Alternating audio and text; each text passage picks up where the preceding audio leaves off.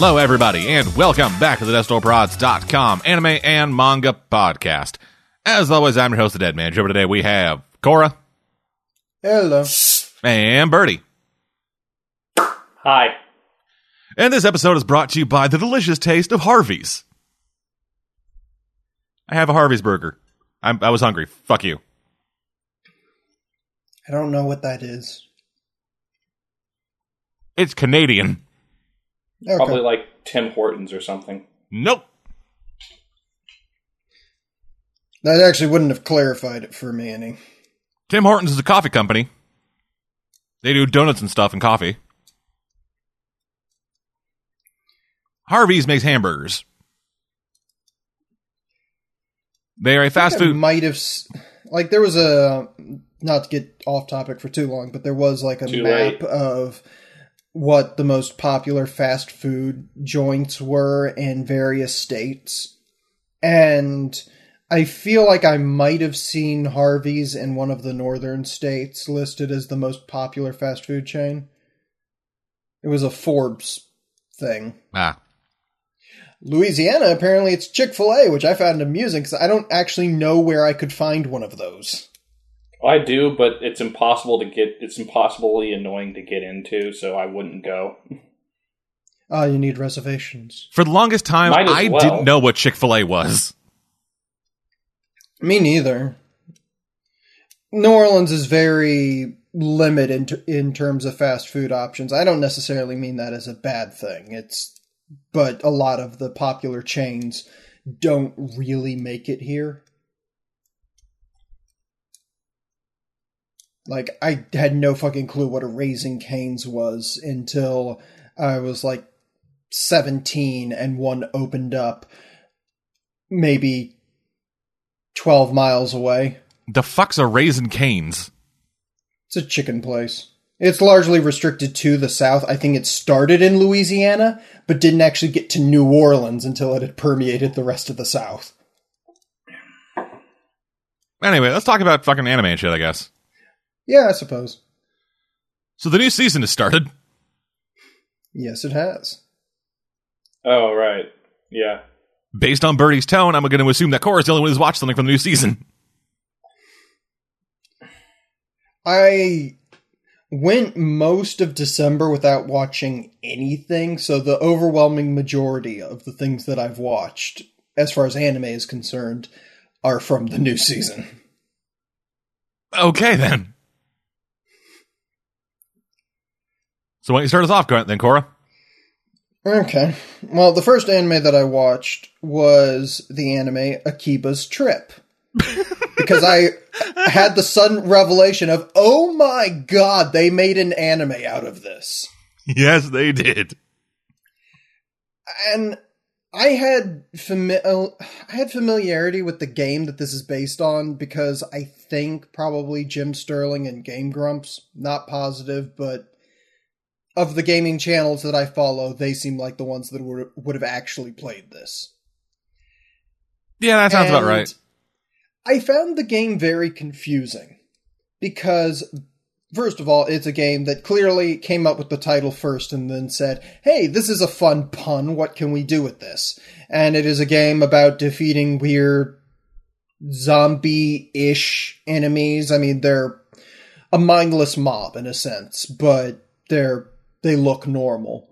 And you defeat them by ripping their clothes off because exposing them to sunlight defeats them or oxygen. They the anime says oxygen the game i think said sunlight. I don't care. It's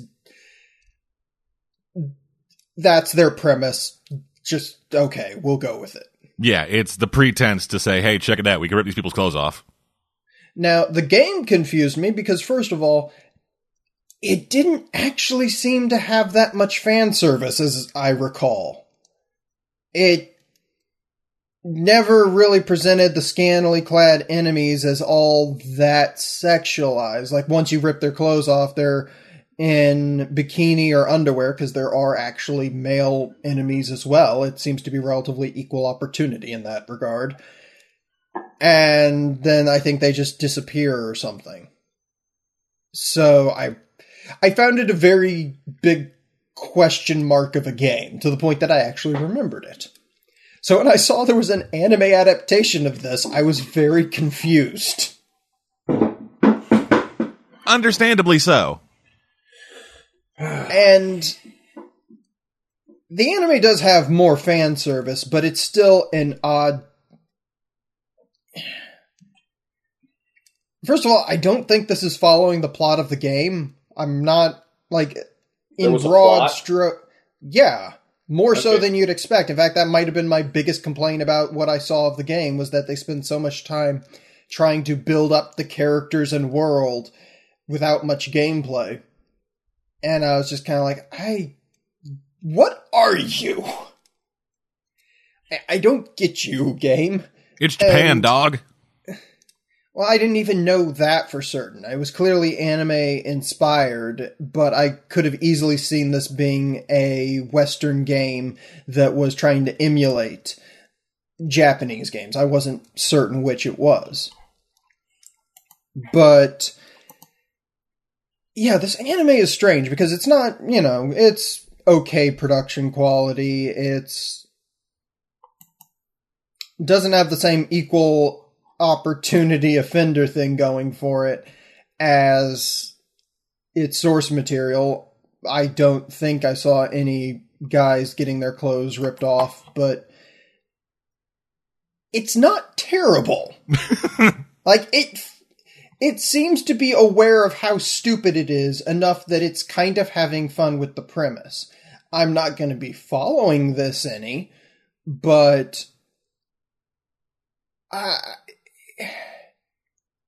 in some ways it does even if the plot differs from its source material it does have the same response from me which is what are you It's a gonzo joint, is what it is. Oh, it's, actually Gonzo. Yeah. Uh, that explains actually a lot. yeah but it's not as bad as i would have expected from everything i knew about it so if you're curious and think that you might get some enjoyment out of this i actually can say yeah it's not terrible it's not even bad I'd probably give it just like a middling rating, but if I had to draw a comparison, I would say that it reminds me a little bit of DanMachi, aka Is It Wrong to Pick Up Girls in a Dungeon, which remains one of the weirdest fucking titles you could have. Yeah. That, that just, it's an interesting implication. But I actually did kind of enjoy DanMachi, despite really having a, a singular irritating character that I could not stand. And I. This show has a somewhat similar quality. None of the characters get on my nerves enough to to stand out, but I wouldn't say they're all that likable either. But it just has a weird sense of humor about what it is. On the other hand, I also watched Spirit Pact, mainly because everyone was saying, hey, Spirit Pact is fucking terrible. and I was curious. Is that the Chinese series? Yeah. Okay. Yeah, that's the only my only. I look. I remember looking at the premise of that, and I was like, you know, despite the novelty of this being a Chinese series aired in Japan through a anime network, this sounds so generically boring. I'm not interested. Oh, congratulations. That is exactly what it is. Yeah, you called it, Birdie. Yeah. It's Yu Yu Hakusho if no one was likable. Ooh. Yeah. And with very slightly better animation. And I'm not taking I'm not saying like, oh, if you updated Yu Yu Hakusho's graphics to present day quality, this is slightly better than that. No, this is slightly better than Yu Yu Hakusho's animation from the 90s. oh, God.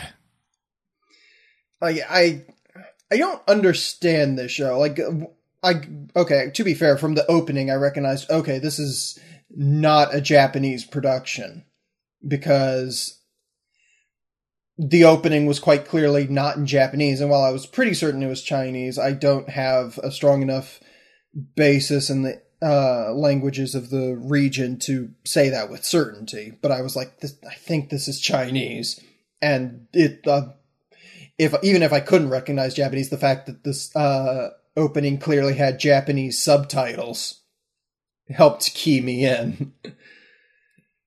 but yeah, this uh, this was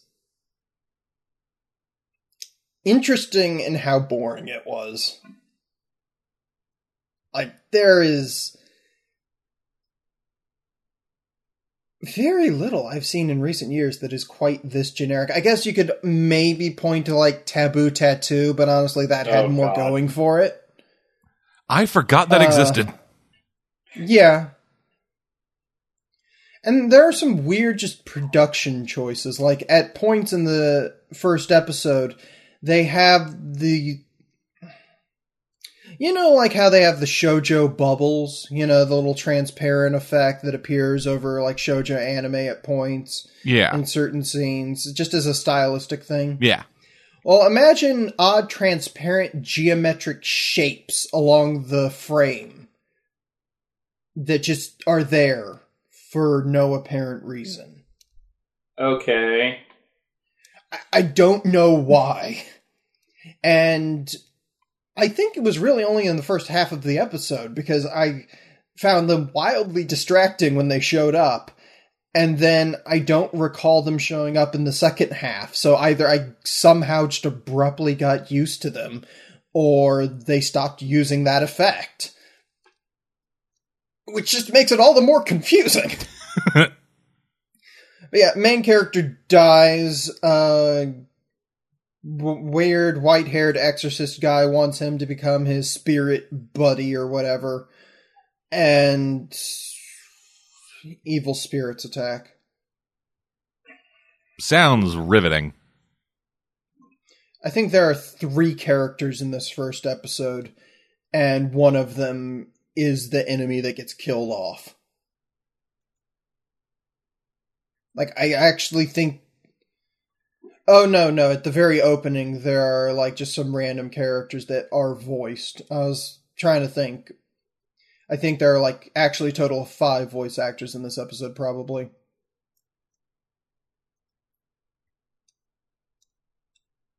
So, yeah.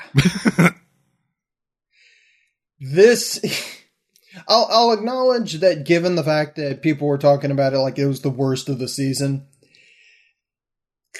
technically not as bad as that might imply, but it is really bottom of the barrel anime in terms of actual quality. But there's nothing like offensively terrible about it that will cause this to stick in your memory. And I originally was not planning on watching it mainly because I think the promotional image just made me think, oh, yaoi. And therefore just kind of was like, okay, skip it. You know, because I approach yaoi the same way I approach Yuri. Unless I hear, oh, this is really good. Uh, it's n- a genre that is outside my forte or interests, so I'm going to skip it. And based on what I saw, I don't think it's going that route, but I also don't care. So, yeah, it's. Regardless of whether or not you think it's yaoi, skip it. I think it says something that over the course of you talking about the show, I kind of forgot what it was called. yeah, no, I kept forgetting it as well, and if I didn't have a list in front of me, you would have probably heard the clack of a keyboard as I was checking to see what was that show called. Spirit Pact. It's a pretty generic name. Yeah. But yeah. I also watched the first episode of Minami Kamakura Koko Joshi Ji- uh, Jitenshabu, which is this season's Cycling Girls anime. Gotta have one. And Oh right, Jiden Shabu Cycling Club. yeah. And it has a lot of the same problems as Long Riders, but I think I like it more than Long Riders. Which isn't saying that much. Long Riders was very middling. But if there's one thing I have to say about the series, and I actually did go, uh, I tend to hang out around Anime News Network around this time and check to see people's reactions, and I didn't read much of anything regarding the series, but I did catch one line, which had already been bouncing around in my head, which is, Welcome to Gorgeous Backgrounds, the anime. because, dear God, I don't know who they've got working on the backgrounds for this series, but they are fucking nailing it.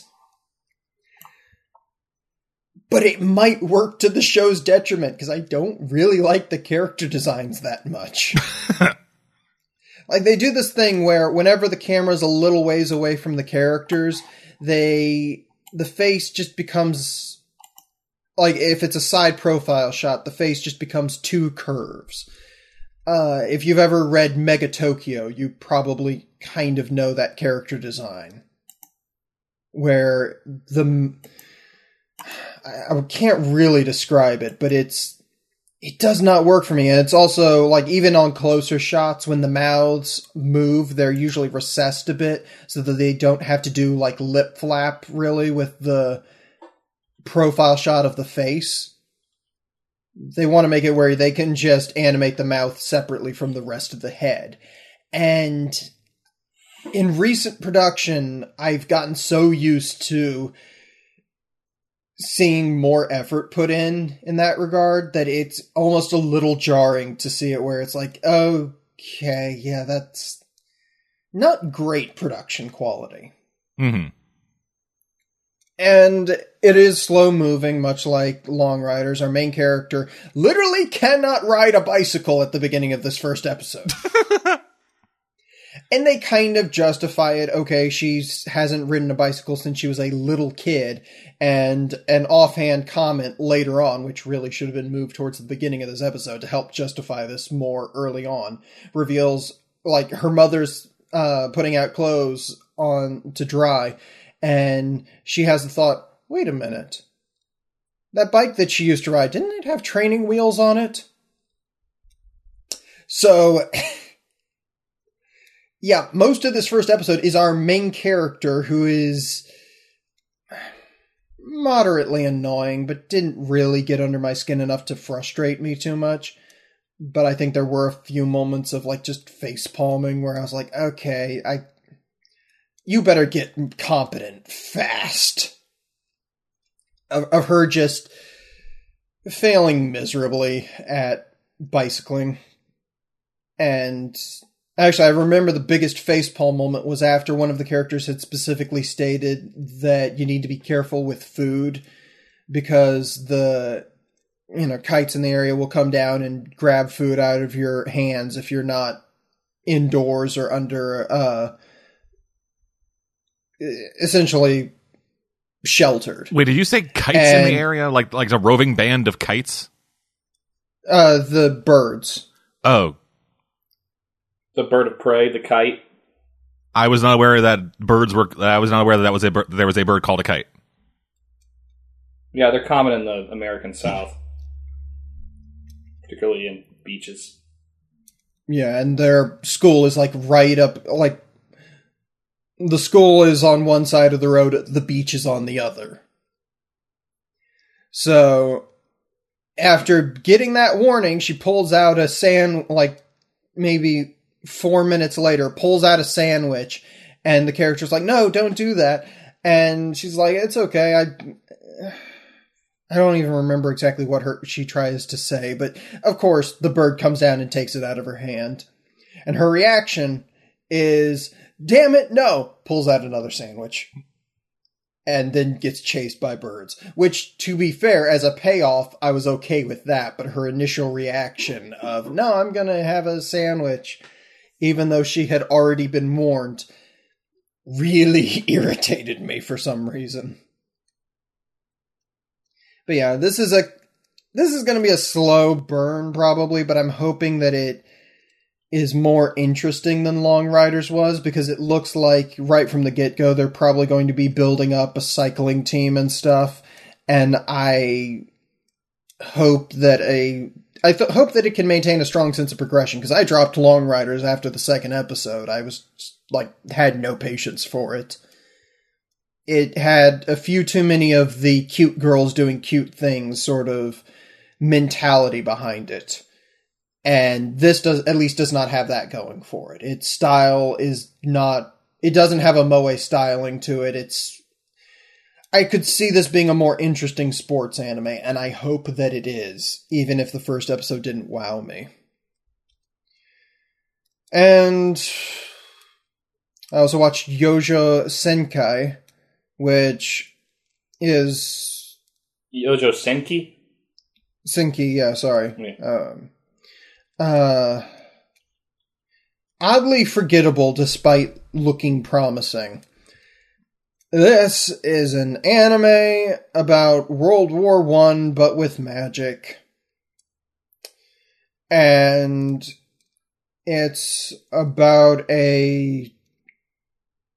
I'm going to say German. I don't remember what the country's supposed to be called, but a German. It- I've seen the promos for this. It's it's Yeah. it's it's aping German. Of course, I know, quite obviously, but I think the map even looks like Europe. I don't recall with any certainty, but yeah, a German general who's like a, I don't know, maybe nine year old girl or something, uh, is psychotic, and that's the premise. It doesn't have much else going for it. It looks relatively nice, but it, it doesn't do much to make itself stand out at this point, and I would say, oh, I'll stick with it for a little bit. I honestly doubt that I'll remember to stick with it even for a second episode. Maybe if I hear great things about it at the end of the season, but for now, it's dropped off my radar so much that I almost forgot to put it on this list. So with the way that you described it as like World War One with magic, and reading this description that I'm reading from my anime list dot net, not my personal whatever fucking. It sounds like it sounds like it should be way more interesting than it actually feels. Yeah, Like like the way it's described is like there's this fucking like Aryan Barbie doll, fucking going out and doing shit, but in reality, she's a Japanese businessman. I don't recall that. Yeah, Yeah, this no, is, or the, that was- the premise explains that this guy, when he, this Japanese businessman, when he died, um, he tried to like uh, haggle with Buddha. So Buddha was pissed at him, so it reincarnated him into a world of endless warfare as a nine-year-old girl. Uh, they have not covered that in the first episode. Okay. So it was just, hey, what if Lelouch Lamperouge was a nine year old girl? And combine that with the opening of Saving Private Ryan. yeah, that sounds Far more interesting than it actually is. Like, again, and I don't actually mean, I'm being a bit mean to it just because it was one of the more promising titles of this season. It's not bad, but it's like a 6 out of ten, three stars out of 5 sort of show at, with this first episode. and it, Doesn't wow me, nothing about it really stands out that much. and it looks like this is the first outing for Studio Nut.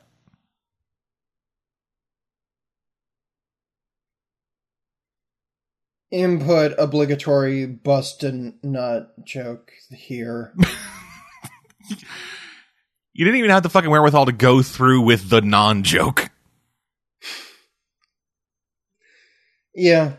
Like and again, I really should specify. Not a bad show, even compared to Akiba's Trip and Spirit Pact. I give it a higher rating than both of those. And I, you know, I probably sounded more positive about Akiba's Trip because I had low expectations for it. I had moderate expectations for this. I'm not too interested in the whole fantasy retelling of a historical war, really, but the production, the concept, at least from what I knew about it, seemed intriguing enough to give it a chance, but it didn't really live up to any expectations. It's just okay. So, if you hear anything better about following episodes, I can recommend it, but at the moment, yeah, I could take or take it or leave it. Okay.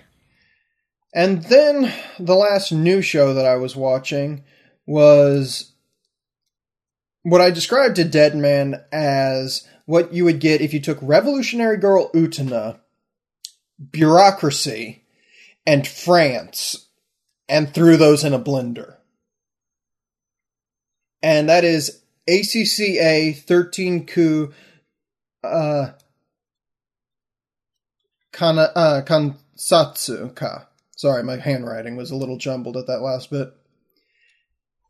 I really fucking like this show. I'm interested in seeing where this goes just based on the style alone.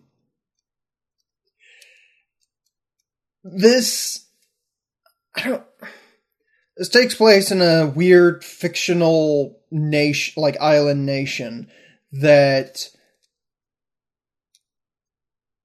if it turns out this is where Revolutionary Girl Utena is actually set, I would not be that surprised.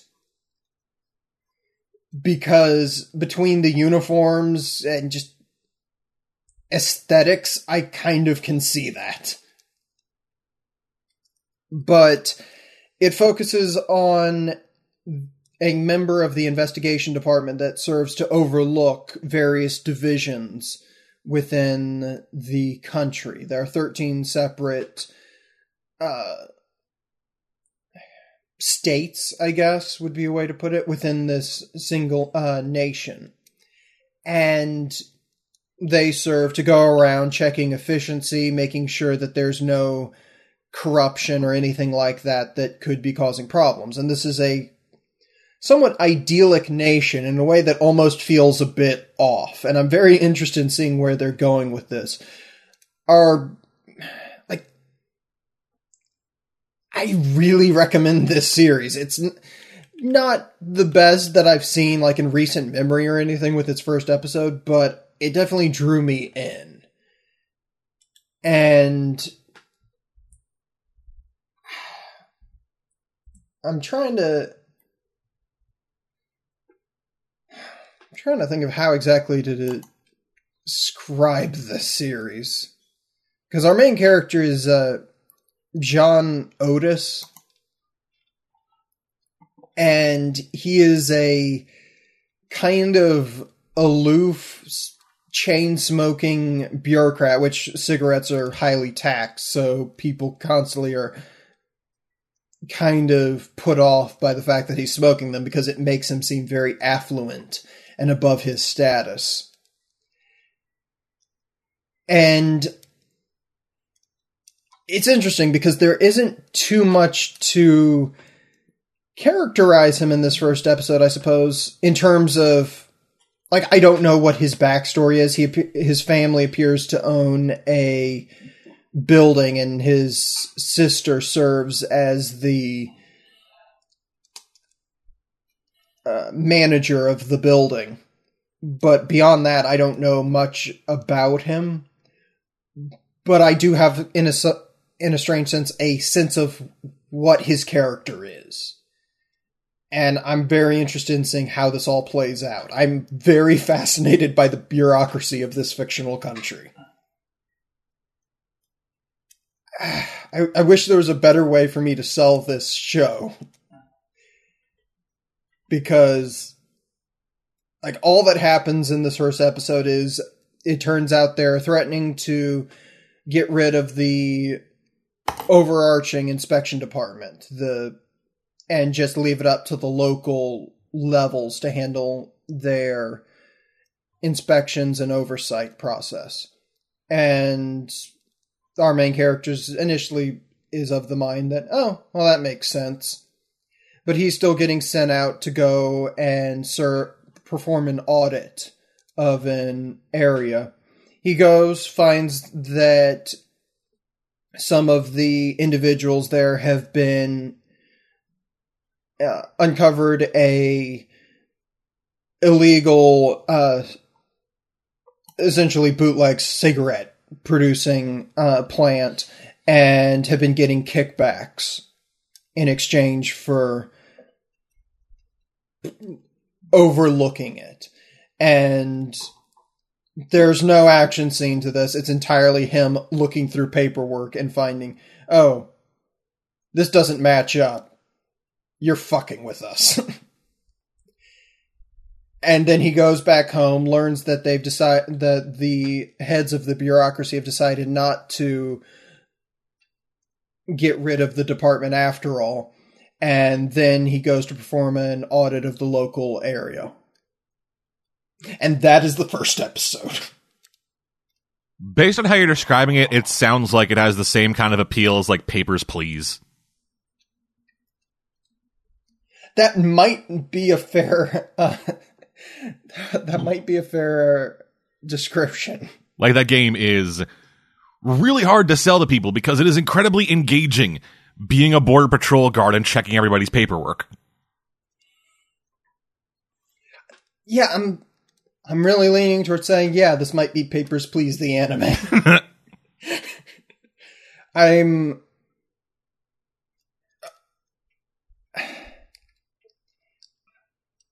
I, I had heard about this, you know, before it aired, and this is one of those ones where I specifically sought it out because I was like, oh, this sounds like it could be an intriguing execution. This was from the. Uh, creator of what was his previous series? It was uh, House of the Five Leaves, which I had heard pretty damn good things about, but I had not actually. I think I was planning on seeking it out and just never got around to it. And I remember it having a very, very distinctive style. But yeah, this is this is definitely my recommendation for the season so far. Uh, the last thing that I watched was I watched the first four episodes of Konosuba. Okay, finally Which something is, I can engage with. it's pretty good. Yeah. Pretty funny. So. It leans on some of its jokes a little too much. It's not that they're unfunny, but they oh, they they reuse them a tad too often. I can see that. Yeah, mainly the in I'm not going to spoil the jokes for people who haven't seen them, but there's a joke involving the party's tank that. Oh yeah, they run that. I've only she's only been around for like two episodes at this point. Uh, I think because I only watched the first four episodes. I think uh, she's introduced in the third or maybe the end of the second episode. And they have been leaning on the primary joke with her a lot. Yeah, have you seen? And the... it's a joke that is inherently awkward. Yeah. And that's not to say it's unfunny. It's just after a while, I'm like, uh, okay, move away from this for a bit. Yeah. Have you seen the episode with the cabbages? Yes. Okay, so that that for me is probably the point where her the joke with her gets the most surreally overplayed because there's something about the image of a of a woman being battered by flying cabbages over and over again. That's just kind of surreal. You don't say. but yeah, I like the characters enough. It's I, I can see why it gathered quite a following when it first aired, despite arguably being one of those series that was expected to just sort of fade in the background. Yep. It was created as a commercial tie-in to a light novel, which is still a weird premise to me. But yeah. Wait, the anime was made to promote the light novel? Yes. What? That There's a reason they only ordered 10 episodes for the first season. Like that is just an awkward and weird number of episodes for an anime season. Yeah, yeah, it really is. But no one thought, "Hey, this is going to be really good." Yeah. Now, Occultic 9, that'll be gold. Yeah, that's a series that'll last throughout the ages. You know, even though it gets a certain Jimi Hendrix song stuck in my head every time, I am curious about Chaos Child.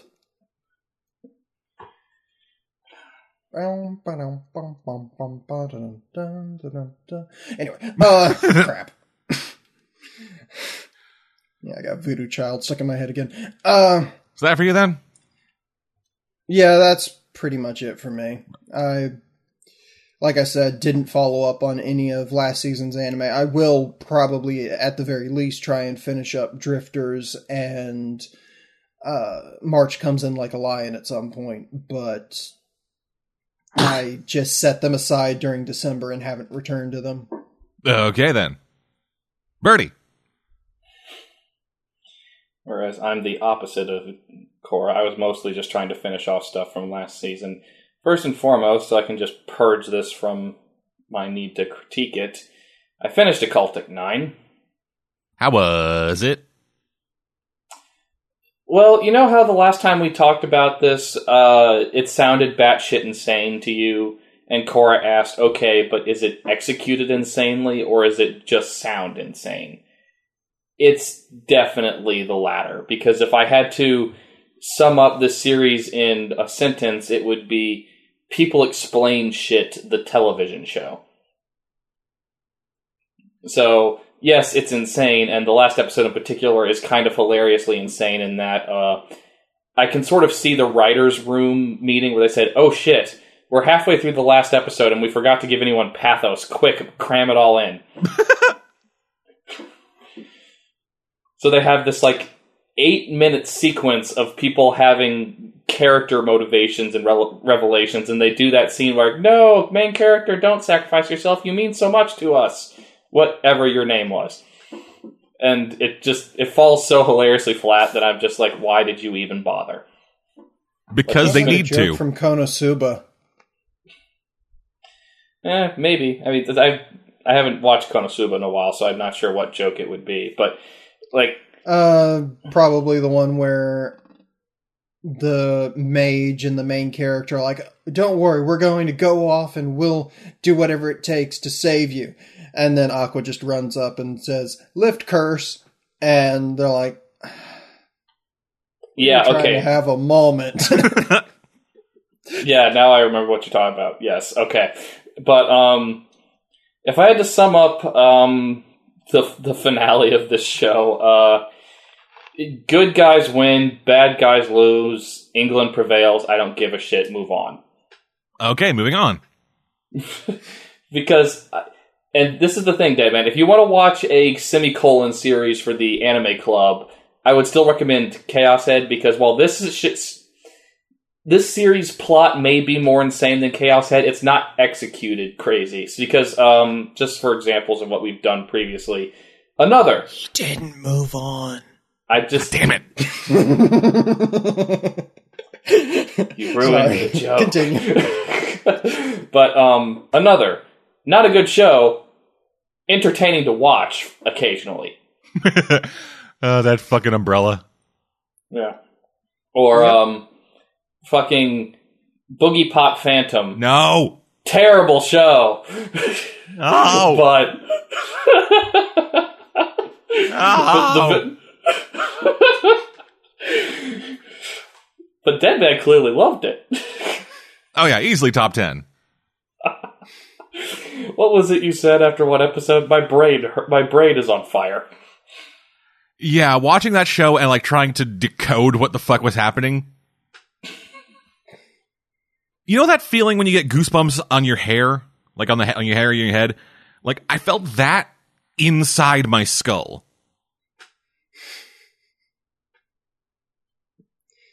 I think I need to see a neurologist. But yeah, as as bad as that show was, kept you guessing throughout. Now, granted, that's because no one knew what the fuck was going on, but whatever. uh, Occultic Nine. It's not hard to figure out what's going on. It's just stupid and boring, Okay. and that's. It's entertaining to tell someone what happened to it. Like um, a friend of my a friend of mine Cora's Jenna came over a few nights ago, and I told her the plot twist about uh, uh, soccer ball tits being possessed by the 70 year old ghost of the daughter of Nikola Tesla. And, was, and she just had this like deflating groan for several minutes that kind and that launched into a rant. So that was That's- kind of entertaining. That's the was appropriate kind of- response. so that was kind of entertaining, but I would never recommend watching this as like, ooh, we cannot get some fun out of this. No, you're just you're gonna say that's stupid, that's stupid, that's stupid. I'm bored. That's stupid. So what you're saying Kind of is the only real way to get entertainment out of, out of fucking occultic nine is to tell other people about it and watch them react. Basically, yes. Mm. So And be I'm- sure to look I'm forward to our brand new YouTube series explaining anime to people. Ugh. but comparing it, I'm curious if this was if this was directed by a writer. I know this this series was written by the guy who wrote Steins Gate, but I don't know who directed it. And this kind of feels like it was directed by a writer, like all those um, Stephen King ad- movie and TV adaptations of his own books, and how relentlessly boring they are most of the time. Yeah. That's kind of what it feels like. And there's a lot of stuff in the last 10 minutes that suggests, oh, this could have been more interesting if you didn't have so much goddamn talking with like the main characters discovering, oh, because we're ghosts, we're not limited to a human form, so we can fly and shoot lasers and shit. Okay. Like last 10 minutes, that's all you get for that. And like the main character's like, okay, so if I imagine wings, I can fly. And he does. Or he imagines a key he needs and it materializes in his hand and his pew pew gun turns into a light cannon. Okay, so looking it up, uh, the show was directed by two different directors, uh, Miyuki Kuroki and uh, Kyohei Ishiguro. Ishiguro. Both of whom Okay. have yeah, both of whom have experience in episode direction on a few different shows, as well as animation. Okay. So it was directed by directors. Okay. It just feels like it's directed by a writer. Okay. Well, occultic now. I, this is probably why I felt the need to talk about it right here because for some reason, um, a site Cora and I occasionally visit to get like the scoop on what kind of anime we should maybe watch for the coming season. Random Curiosity ranked Occultic Nine as the best mystery of 2016. oh, sweetie. Yeah, though when Birdie pointed that out, I was left trying to remember what else qualified for that category. Uh, Lost Village, I think. I think the other thing that won was Erased. Which, okay, yeah, Erased would be the better series, but so would Mob Psycho 100. I'm still not entirely certain to what extent it qualifies for the category. Like, Erased touches on upon the possibility that it could have been a mystery if it had a sense of mystery to it, but Yeah.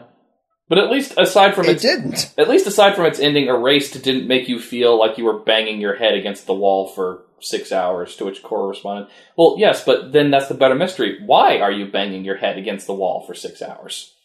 Yeah.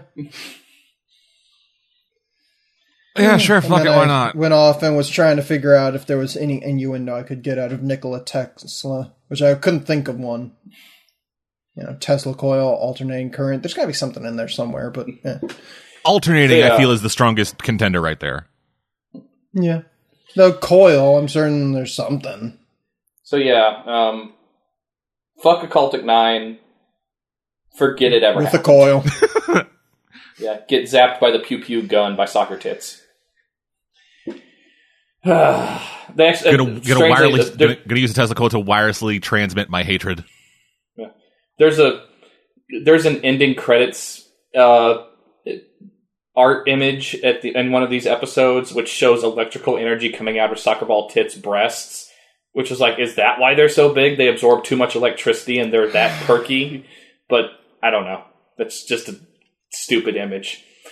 Whatever. Don't care. Forget and, about you it. know, this is an interesting complaint because if they at least acknowledged it, suggested that this was an actual, like, because I don't want to say, oh, you couldn't have a character like this work.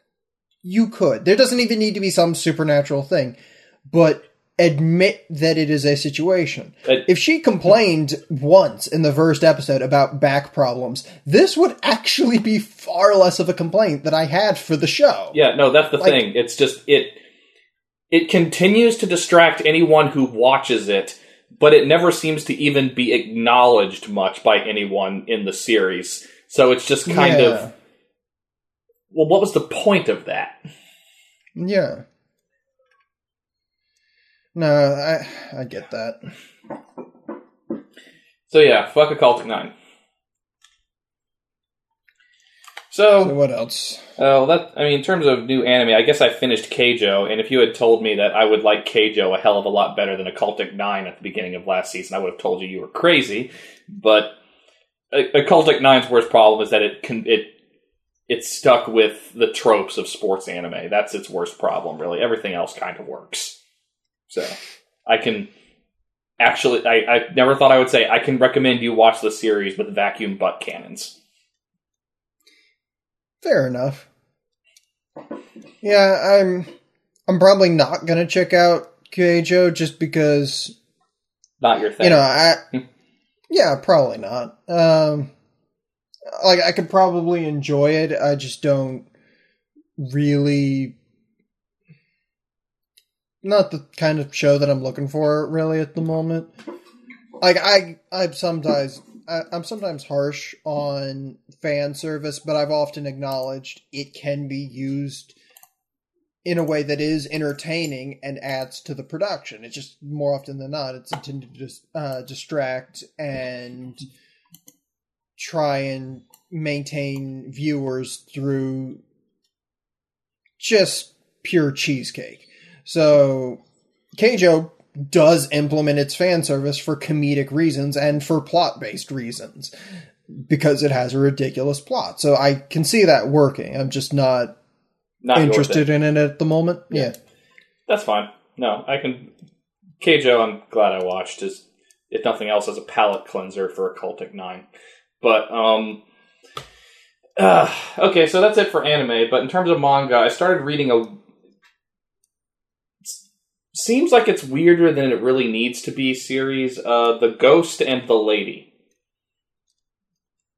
which is a Victorian era manga well, I mean, the manga is not from the Victorian era. It just is set in the Victorian era with a ghost called um, the Man in Gray following around Florence Nightingale. Wait, what? A ghost called the Man in Gray, who, as far as I've determined, was was an earl in life and made his made his life being paid to sub in and duels for rich people is following around Florence Nightingale.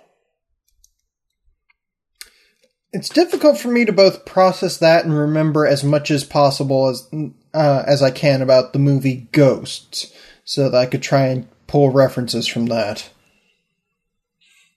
Okay, so uh, so the series uh, apparently most of the story is going to take place in fat flashback because it starts in the present of the time, which I think is like the turn of the century from 19th to 20th, in what's called uh, the Black Museum, which don't know if it's real or not. I'm looking it up now. Apparently, it is real.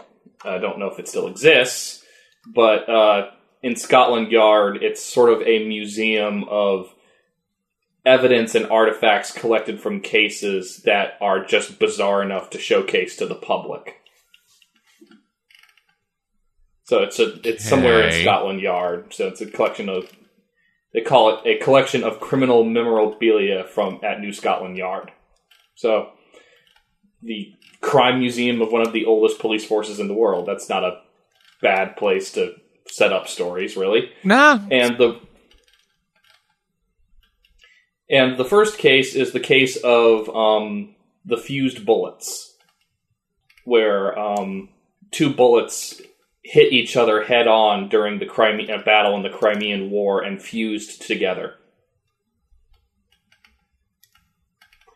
And this is basically used as an excuse to follow um, this ghost and Florence Nightingale through the grotesque horrors of late 19th century wars, in this case, the Crimean War, and what led to a situation where, as, I believe as um, the guy who found the bullets put it, it's a billion and one chance that two bullets could hit each other head on and fuse like that, but with 300,000 bullets fired over the course of a day or two, I suppose it's possible. Now, this is where it gets weird.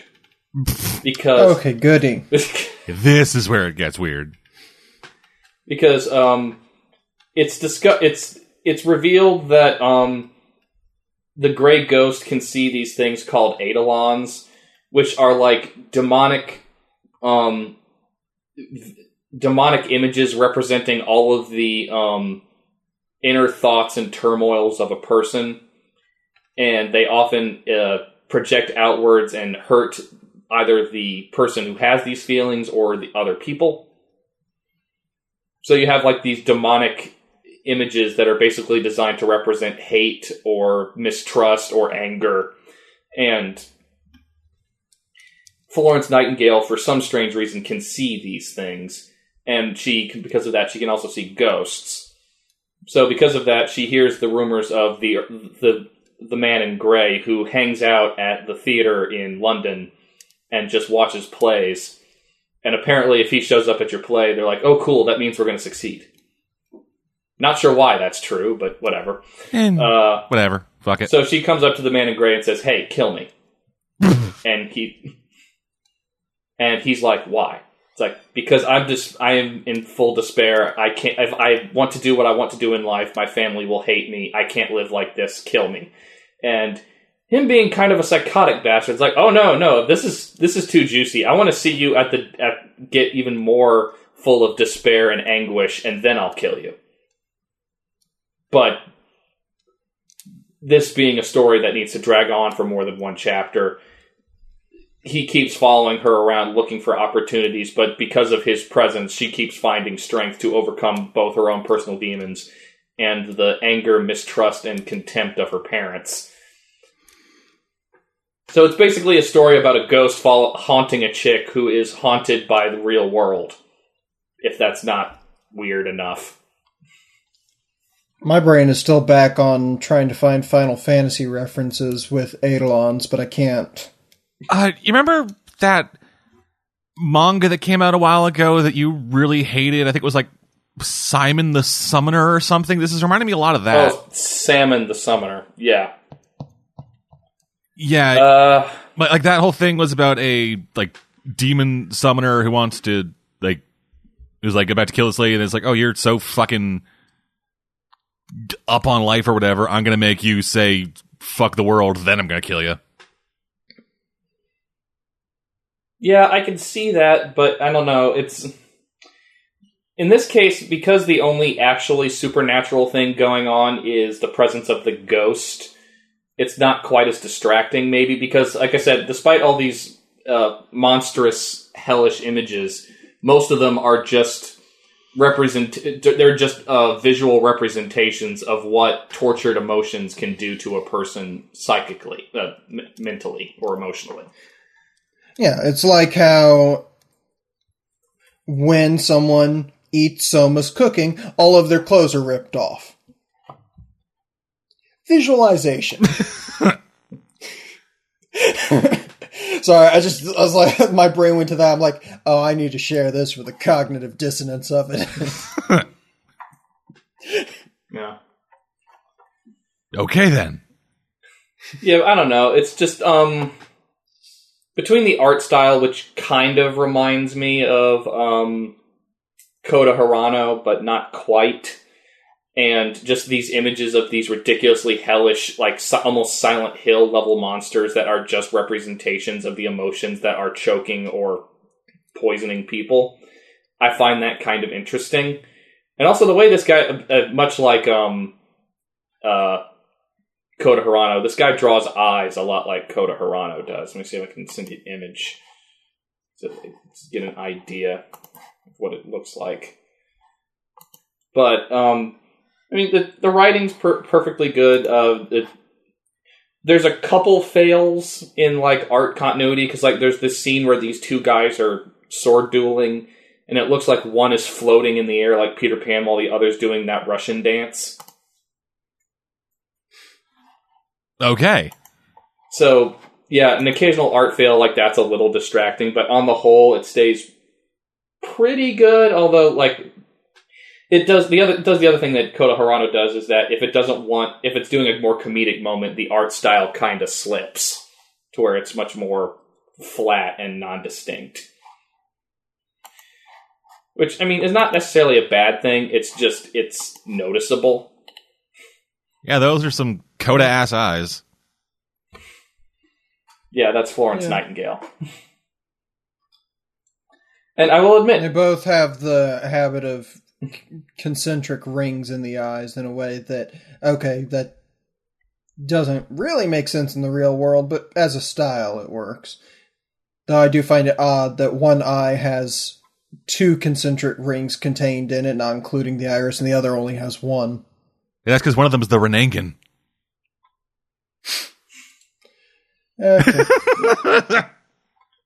Yeah, but I don't know. Like a lot of times, um, for some reason, when Japan discusses like turn of the century Europe, it tends to be entertaining.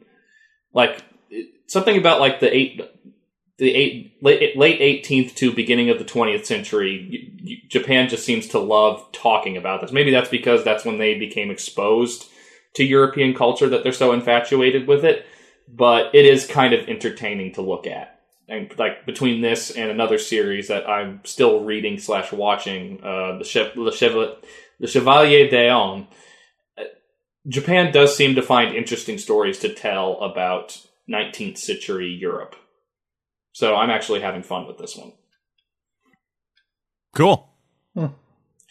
All right, let's look back at my list, see if there's something I'm missing. That might be it, because I haven't been reading that much manga recently, and so I'm a little behind. Um, is there anything that needs to be updated? I guess uh,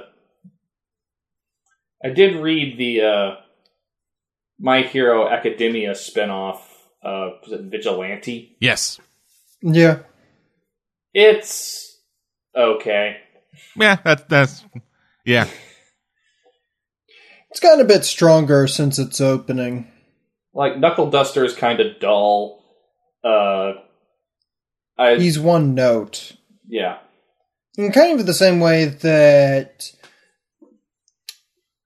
he, as a mirror of All Might, I can kind of see how he's intended to work, but I, to be fair, kind of find All Might to often be dull when he was in his All Might form. He was just kind of that one note character intended to be more symbol than an actual character. yeah. I think that kind of the the image of him deflating back into his real form often kind of informed the fact that he's more interesting when he's not trying to be All Might.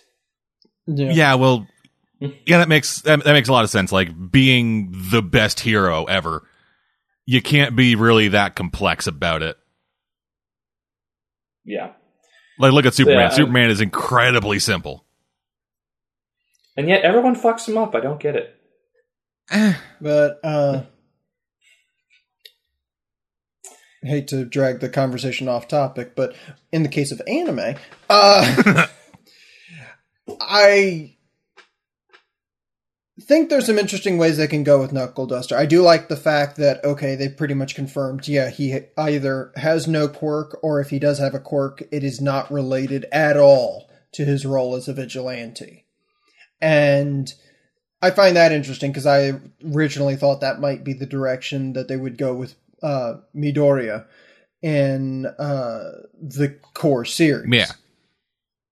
And so the idea of them doing that with this character is intriguing, but he remains somewhat one note in his approach. I'd like to get a glance of what his run of the mill life is like because that could be used to draw that same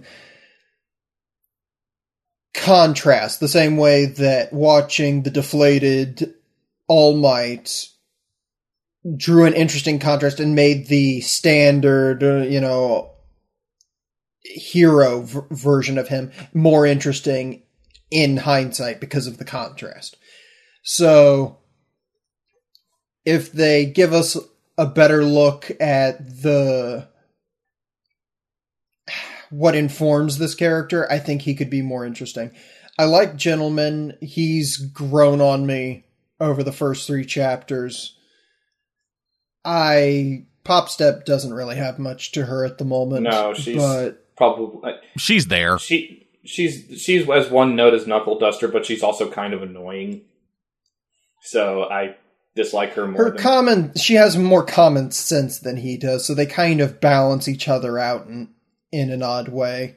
I, I don't find her annoying because she's at least rational enough to remember, oh hey, let me gather this information.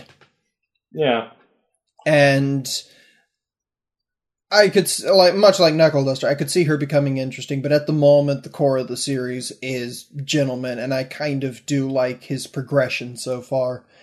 It's not superb or anything, but I'm seeing more promise in the series than I did back in the first chapter. I thought that the first chapter was okay, but felt very bland and generic yeah, compared to what we were given in the core series.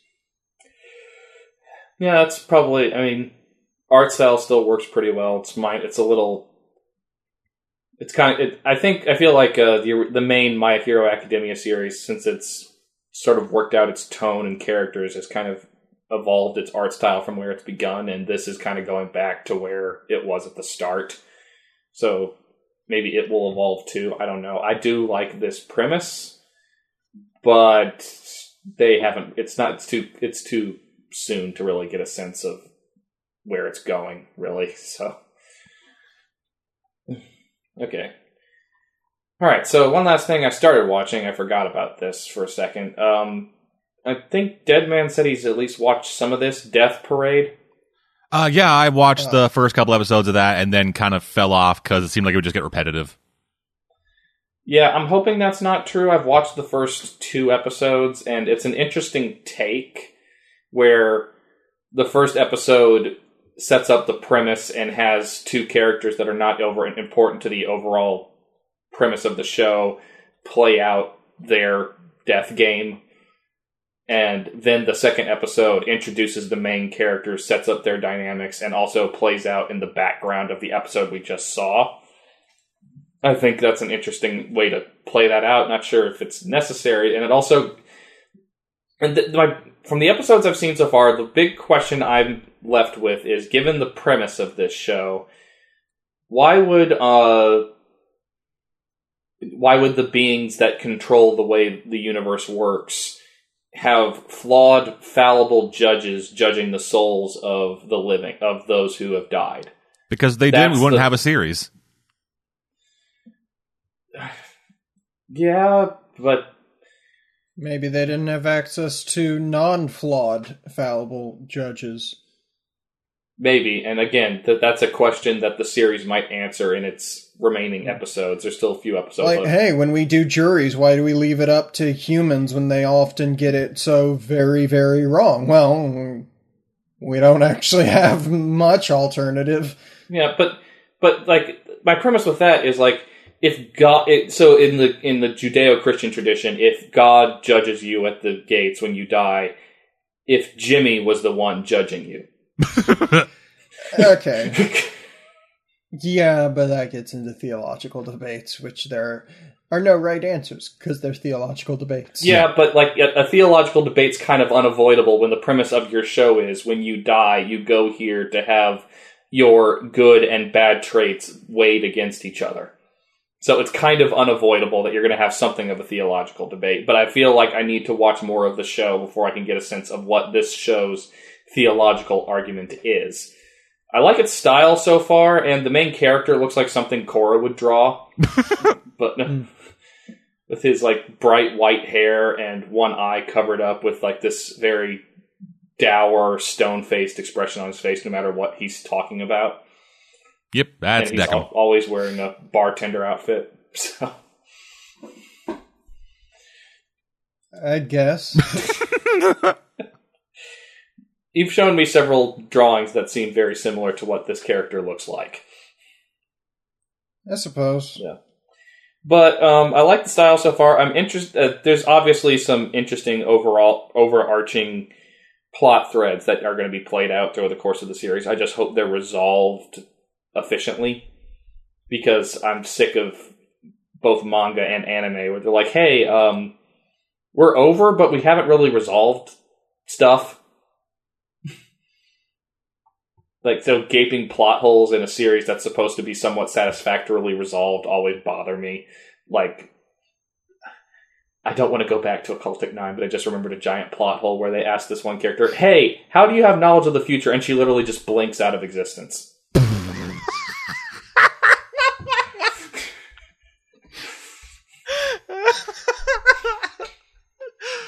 Best way to resolve Oh, plot you're holes right. is Reply- the best way to resolve plot holes is the second somebody brings one up, just they're gone.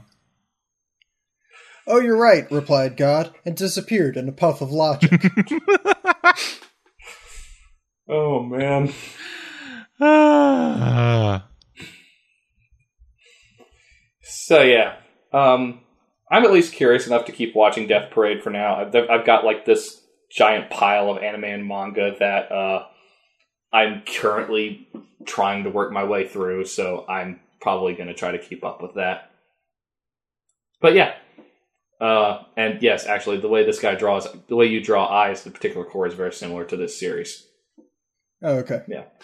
I just sent out a practice sketch that I literally just posted yesterday because I was like, eh, this turned out okay. So yeah, uh, that's it for me. All right, then, on to me. So, uh, first thing, I finished off Drifters. Not a satisfactory ending. It's a sequel hook. Yep. When it, I haven't finished it yet, but I'll acknowledge. Kind of expected that from the get go. yeah, we got introduced to two new arch rivals, essentially. One for Toyohisa and one for Oda Nobunaga. And then it just stopped. Yay. Yep. Kind of what I expected. Yeah, overall, it's, I mean, I went into no, I went into this knowing that the manga was still in production, and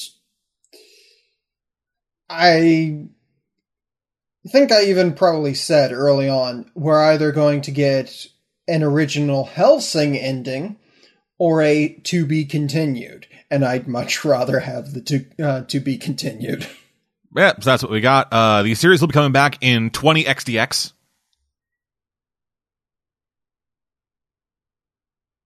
Take from that what you will. Ooh. It and it'll be coming out right around the same time that Mega Man becomes reality. Sick. Yeah, It's we Capcom, so it'll be like the Mega Man that's just like lame. yeah, so we've talked at length about Drifters, and I don't really have any new opinions given the ending, just that it was to be continued. Moving on. So I started and finished watching Yuri on Ice. Huh. Okay. Meaning to revisit that. Yeah, so going into like end of the year stuff, I was seeing in my news feeds just a bunch of stuff about like, oh hey, fucking top anime of the year or whatever. And out of like one out of every three had Yuri on Ice on that list somewhere. Yeah, I've seen that a lot too. Yeah, I've been meaning to revisit. I remember liking the first episode, but I think it's on my list right behind uh, Rakugo on what to revisit. Yeah, so I thought, fuck it, let's check it out. And so I watched all of it, and it is pretty good. Not best of the year or anything by a fairly wide margin. Okay. but it is still a pretty solid show. It's just the worst part of this figure skating anime is all the figure skating. Is it bad CG animation or Partially, yes. So, basic plot for those who don't know, uh, there's a figure skater Japanese named Yuri Ka- I Yuri. He is considered one of the best in Japan, even though he keeps fucking up at tournaments.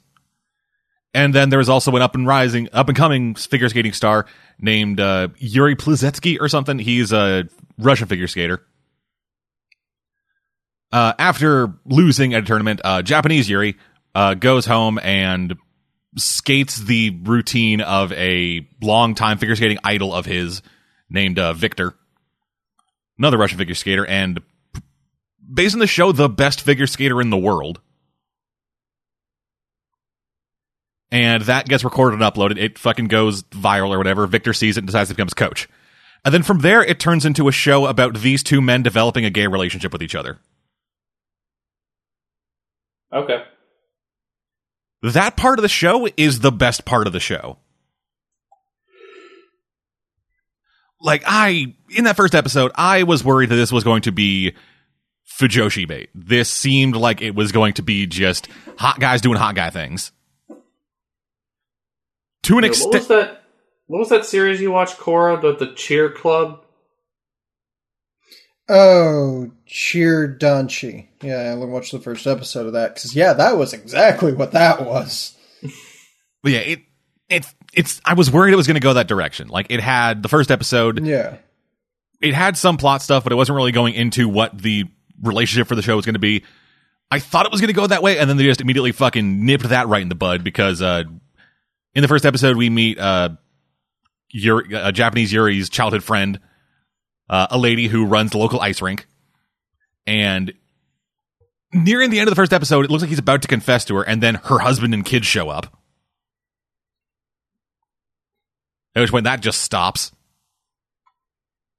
And then from there, this relationship between Yuri and Victor develops that while it goes pretty fast, or at least feels that it goes pretty fast, like the series takes place over the course of eight months, and by about eight months in, they're essentially engaged.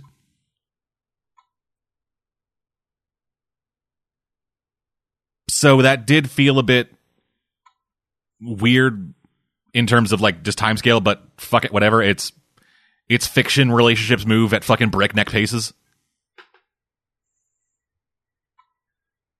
But it didn't really feel like eight months had hmm. passed because it's over the course of twelve episodes that don't really show a progression of time.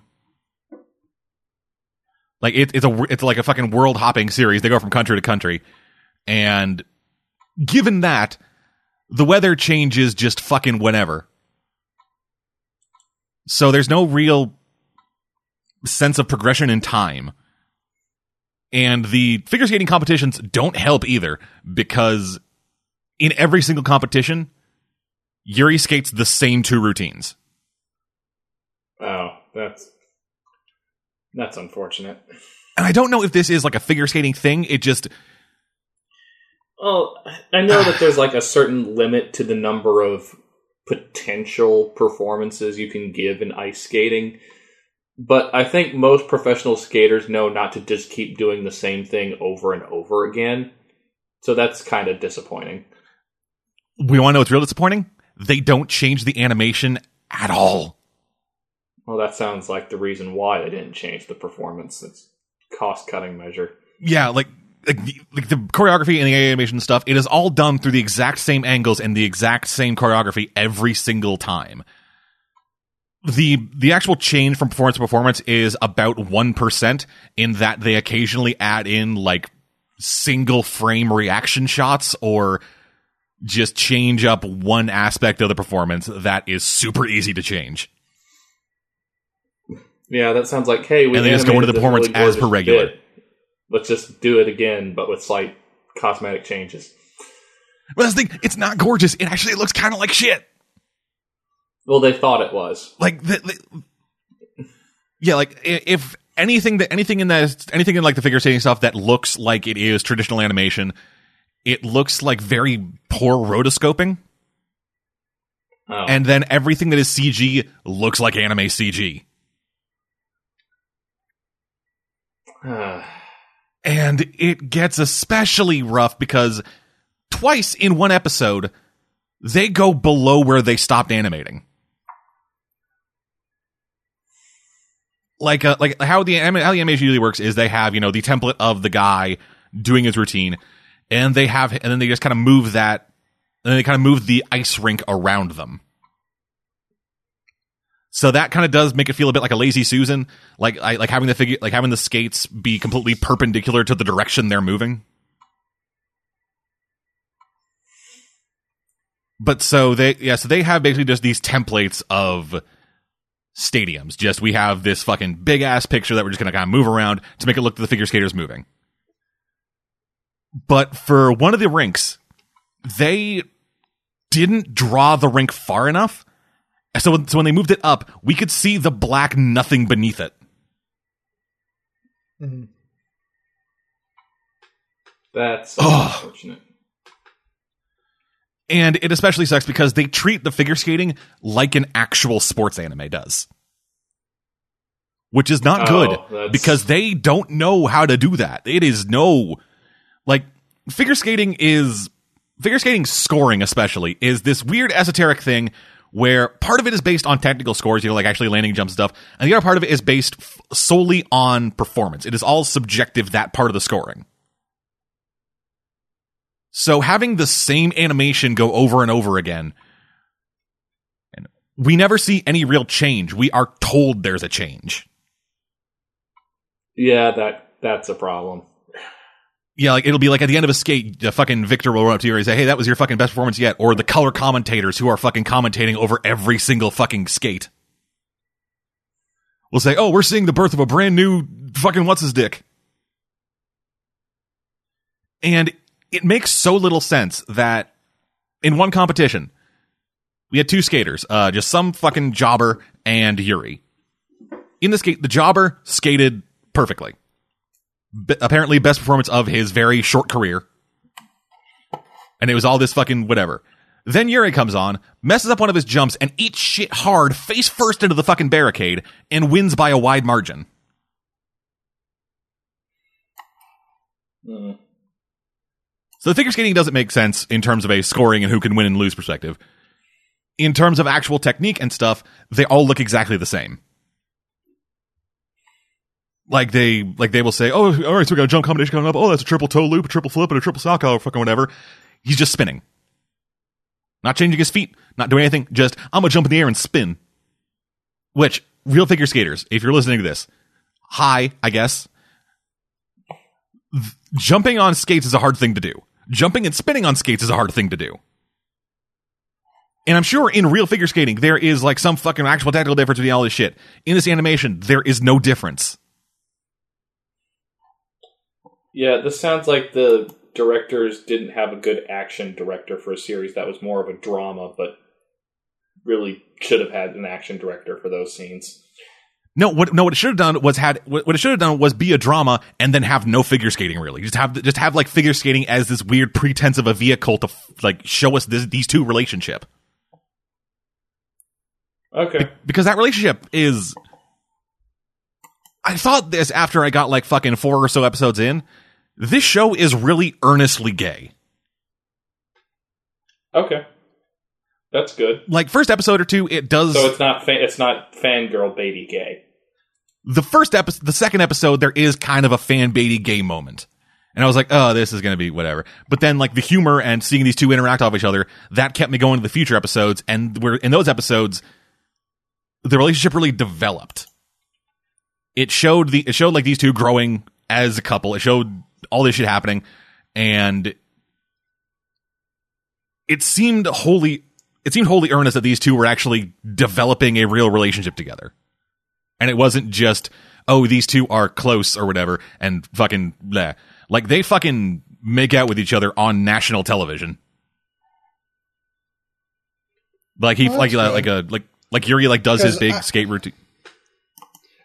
because outside of shows that are targeted towards that demographic, I've often felt that, then this is actually particularly the case in the West, that's a dynamic that often isn't represented well in fiction.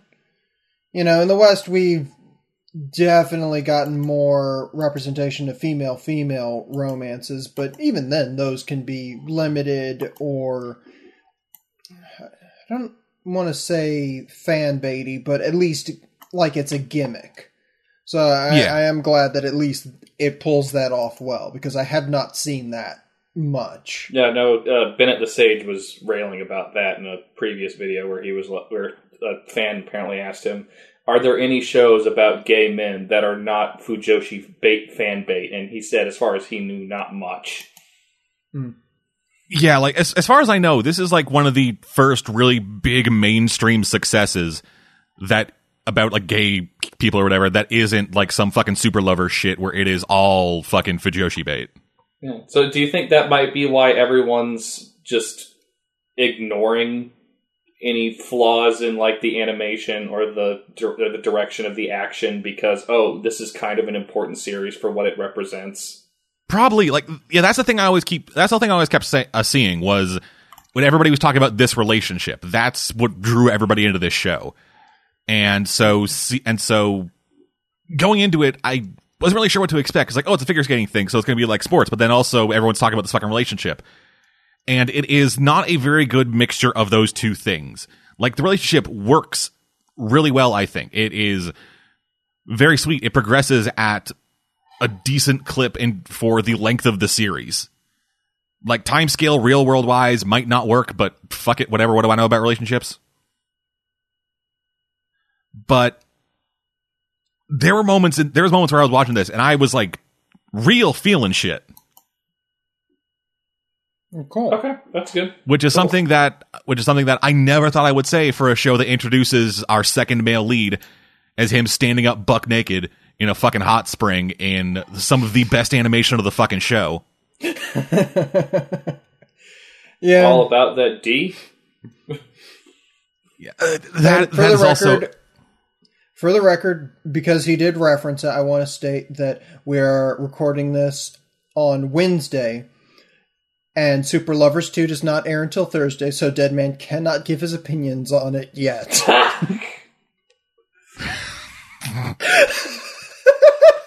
God damn Well, it, Cora. thanks, thanks, thanks, Cora. You've trapped him into watching Super Lovers.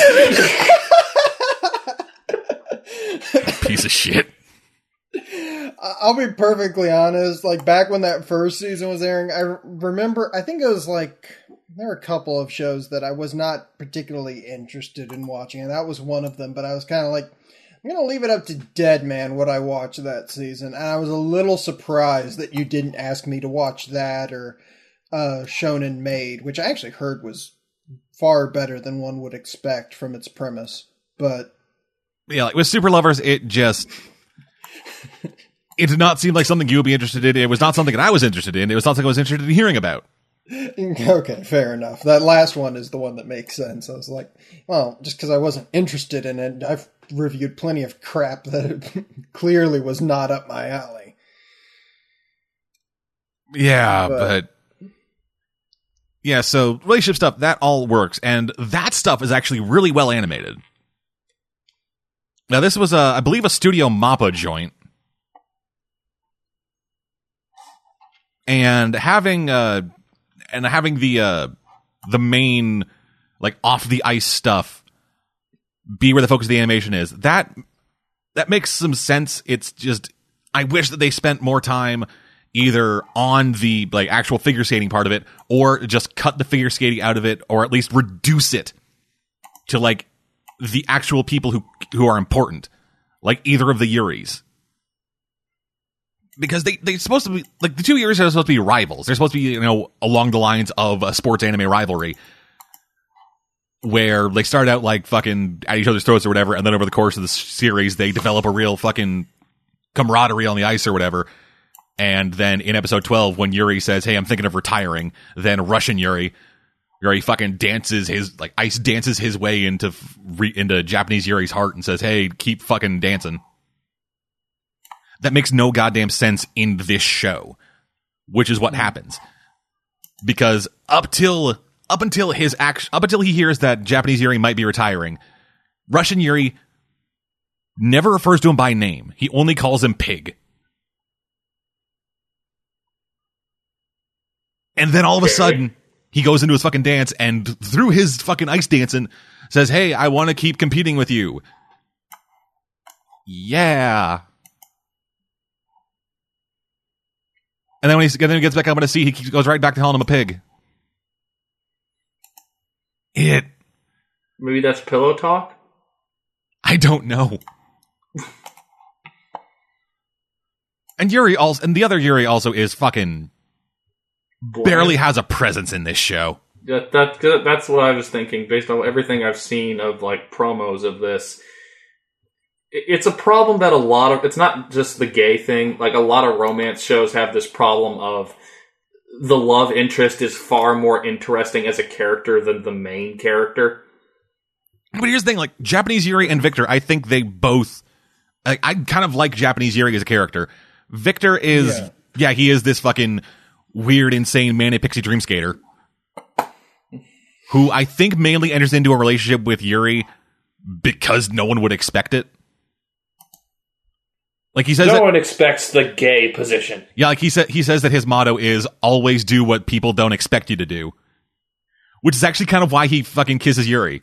Like, a- like after Yuri finishes his routine, it's like this fucking great routine, and then Victor just fucking face tackles him. And, uh, okay. And so we and so we don't actually get to see like the actual kiss like contact. It is just every single thing around it says that they kissed. Okay.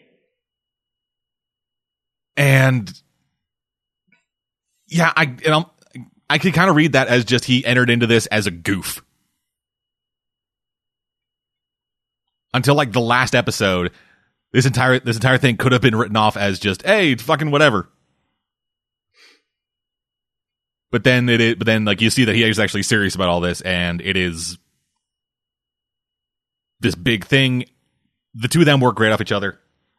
Other Yuri barely there. All the other characters are fucking nothings. They're just these goddamn jobbers, goobers who are just there to fill up space. And you got the fucking. There's a goddamn Canadian who's a piece of shit. well, fuck him, eh? The, the the theme he dances to is a theme about himself, where people are singing about how amazing he is. It's called the so theme Can- of King uh, JJ.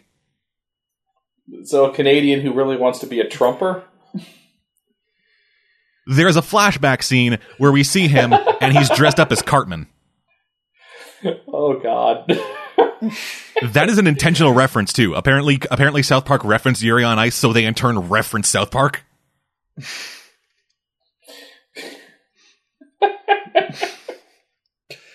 so this character might actually have just been in his entirety a dig at South Park.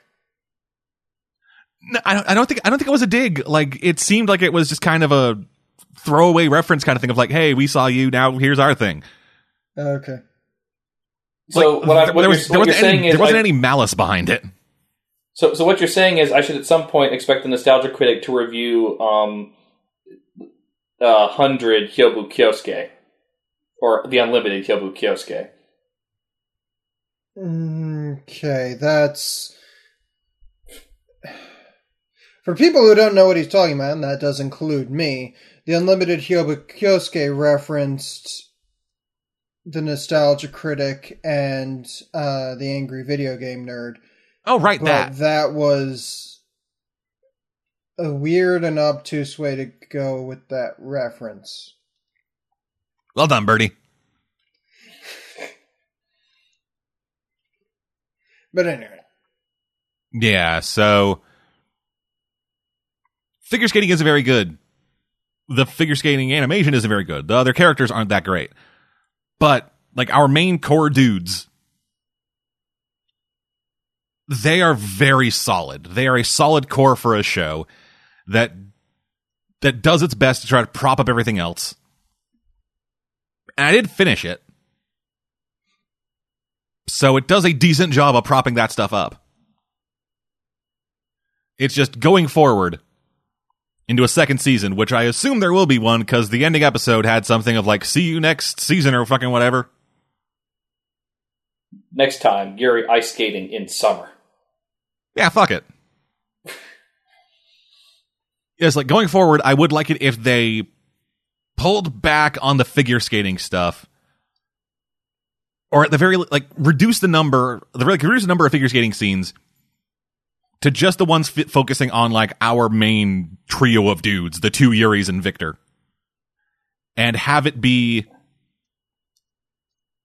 have it be like of the level of like the fucking first figure skating scene with Yuri doing his fucking Victor routine, or the last figure skating sequence in the show, which is this really fucking fantastically animated bit of Yuri and Victor like figure skating to a figure skating a routine that Victor had previously done as a duet.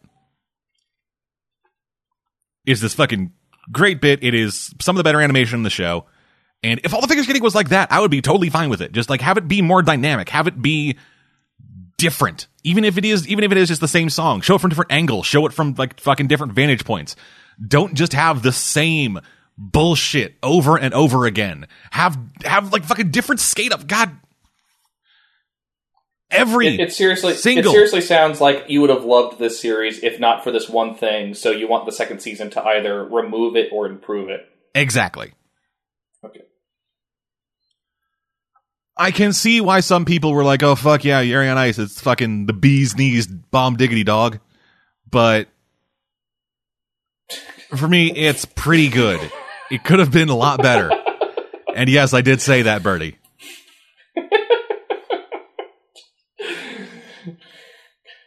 I didn't realize that you were a teenager in the early '90s.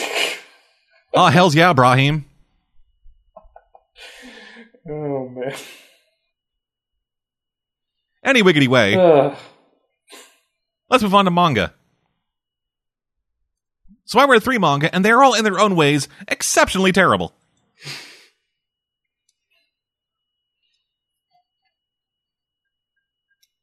Do you want to hear about the harem one, the death game one, or the really stupid one? Let's work up to really stupid. How about the uh, harem one first? Because those I can just kind of tune out. All right, Bad. World's End Harem. Oh, Yeah. this. Yeah, I've read this one. Oh crap! This, this isn't Sakura, even. have you heard of this? No, not to my knowledge. You ever heard of Y: The Last Man? Yes. This is like if Y: The Last Man was a, was a manga and dumb. Ah. So, our main character, name is name not important. He has mul- he is literally a dick and almost nothing else. he has multiple sclerosis.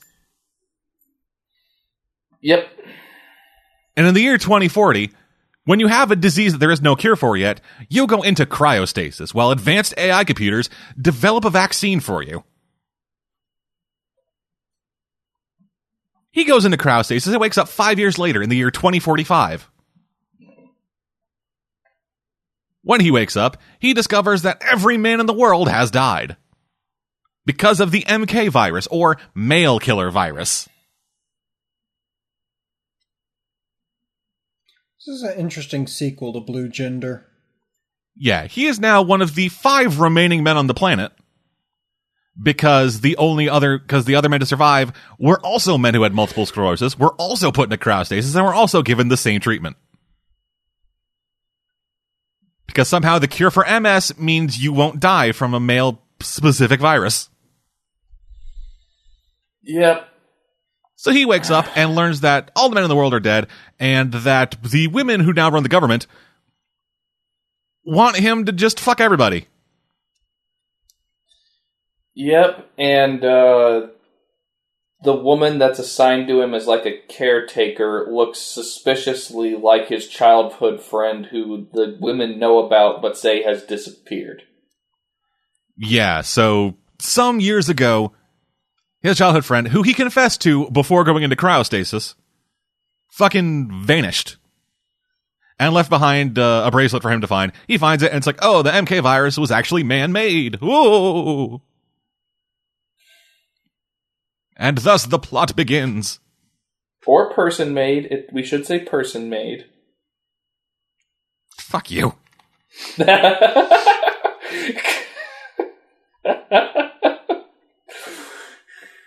Yeah. So the only thing I could say in the positive for this series Okay. is that the artwork isn't terrible.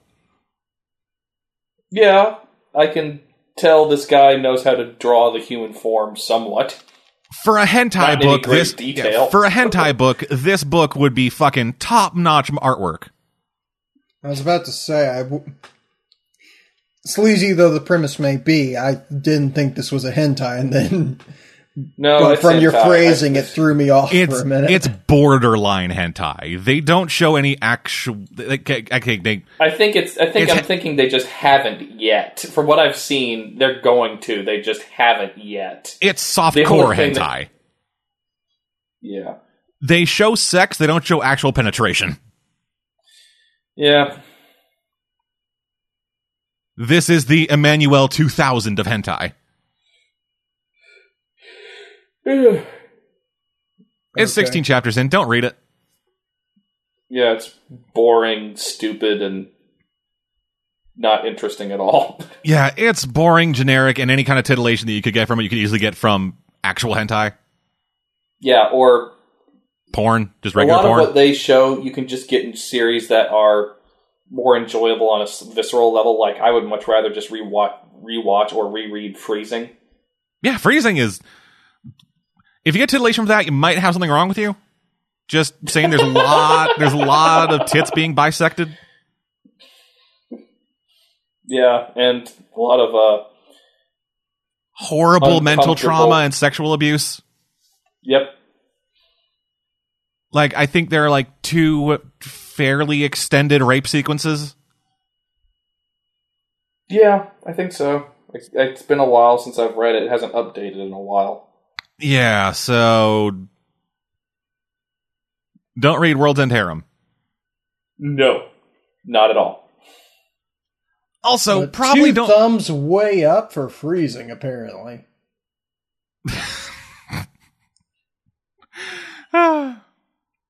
also, don't read Tomodachi Game. I don't even know what this is. It's a death game series. Be more specific. Okay, so main character. He is obsessed with two it's, things. It's so wait. It, it's the title literally translates to friend game. yes. Is it about betraying your friends? Or Yes, it or is. is it just about the process of playing Tomodachi? Because that inevitably leads to death anyway. Uh, no, it's a game about no, it's a ga- it's a death game about betraying your friends. Okay. Okay, well, I'll be back in ten minutes then.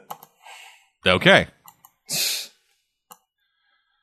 yeah, main character name not important. Uh, he is obsessed with two things: friends and money. So he has like five friends. Uh, one of them is the son of a city councilman, and he is a bit of a dick. Uh, one of them is big tits and shy. That's it. Another one is fucking big guy. He's seemingly very fucking put together and cold, motionless kind of thing. Other one is the daughter of a detective. Their class is raising money in order to go on a field trip or whatever. He finally gets his money raised and goes and gives it to, goes gives it to the fucking whatever, and they get it all collected. Two million yen total. Then that money gets stolen. And everyone's like, "Oh, what's the fuck happening?" And then uh, people start blaming his friends. He's like, "Oh no, they wouldn't do that." He then shows up at the school after getting a note from one of them, and and gets tased, and wakes up in a weird room with all of his friends and a name tag that says that he is like ten million dollars, ten million yen in debt. Then a character from an anime shows up and says, "Hey, motherfuckers, we're going to be playing a game." And every game, the purpose of it is to have the friends slowly turn on each other, which is part of this big organization thing. There are multiple groups running games at the same time. There are people monitoring the games at all times. They're, uh, they are being live streamed to the clouds or whatever. And yeah, it's all about these fucking people, these friends slowly having their friendship unravel before them.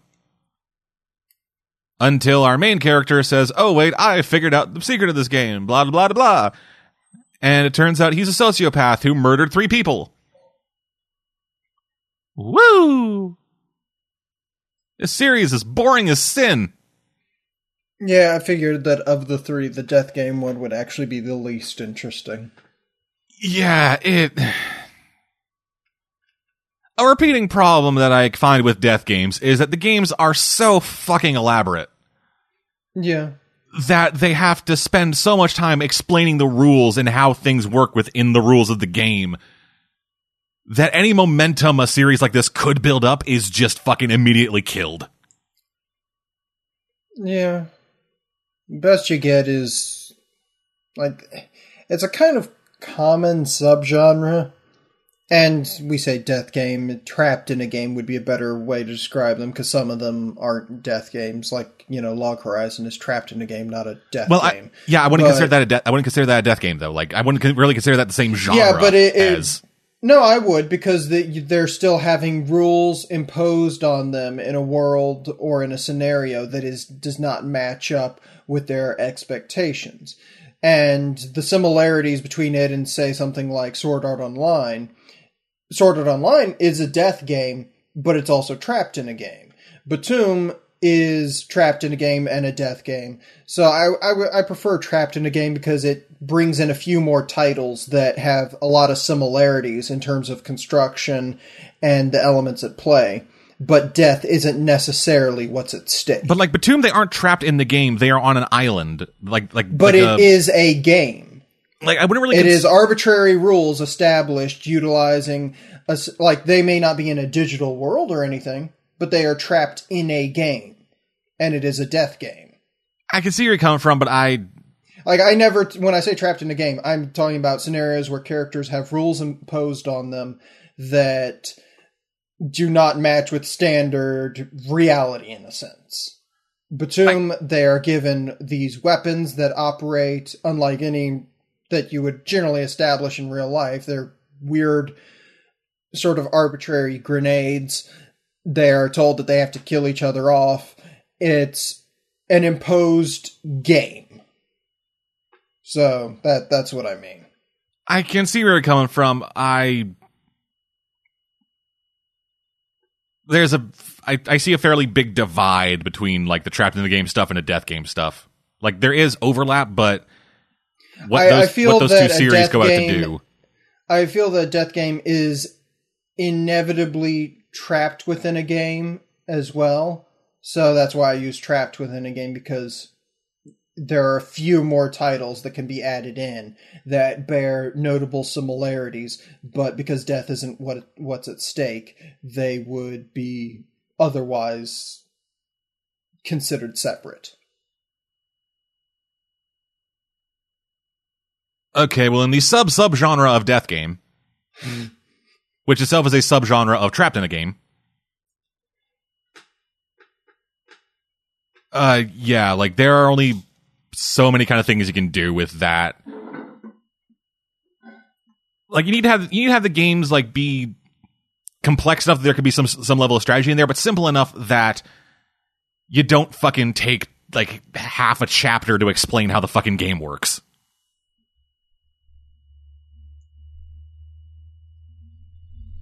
So yeah, it's I don't know why, but the line, but a simple two word line went through my head, and I had an internal groan, which was future diary. yeah, that's it. fuck Oh Christ! I came in at the wrong moment. that fucking god damn it. We were talking about Some people love that series. As- we were talking about death games versus like other crap, and he was talking about um. What were you talking about? You Oh, need you need to have uh, you need to have a game that is uh you need to have a Death for death Tamagotchi, whatever. yeah for death games you need to have a game that is simple to understand but still has a level of strategy in it that can make it like a that can make it like a fucking all of a sudden heel turn kind of not thing. just arbitrary. Yeah. Like like one of the fucking games you have to do is it's called like backbiting or whatever. And it's like, all right, so each of you has to stand on a square. Then each of you stands on a square. Then what you do is you go into this booth and then write out a secret about somebody else in the team. Then those secrets are revealed. Then our people watching, they will then vote on whose secret is the worst. That person then moves forward X number of squares. If you, if nobody gets voted, then you all move forward one square. If you get to the end first and blah, blah, blah it is just, it is so asinine with this shit. God. Even as the me- gods me will have you- easier fucking games to understand than this shit. Let, let me ask. So, like you've watched, you've watched some of Death Parade. Would you say those games are simple enough to understand in its rules? Yeah, but I wouldn't. I, again, I wouldn't really consider those death games. Well, Like- yeah, I was a- trying to avoid. I, I mean, yeah, I guess the twist is they are death games for people that are already dead. So it's more just a test of your moral fiber than you could die. But it still feels the need to show the physical response of what happens when you throw a dart into a person's uh, at the heart spot and you see them cough blood out of their chest. Yeah, but th- those are those are. Th- that, that's kind of the way you need to go with it. You need to have like a game that is easily understood by everybody, and then add the twist to it. Like, as the gods will is kind of one of the only things that come to mind. Where like the first game they play is some variation on red light, green light, where there's What the this. fuck is that series? It's a death game bullshit thing.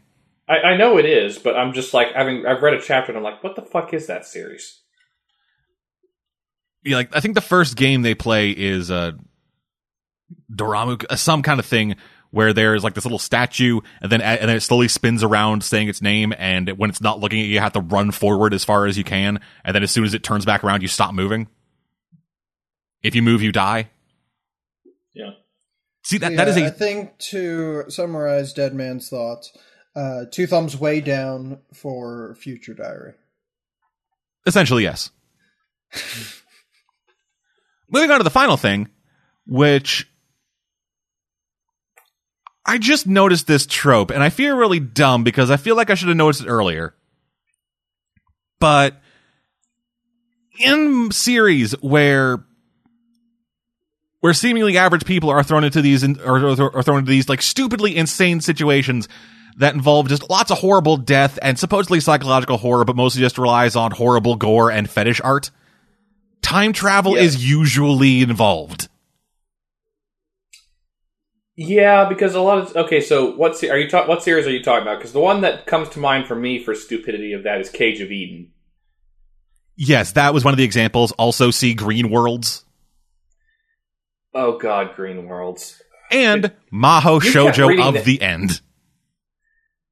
That one. Okay, yeah. Well, first let me ask: Why did you keep reading Green Worlds after I described it to you? I'm an idiot. People got tr- flew through time via printing. I was like, no, no, 3D printing, you. please. They they weren't using a fucking laser jet. Ugh. Anyway, so Maho Shoujo of the End, also known as Magical Girl Apocalypse, is about our main guy. Again, name not important.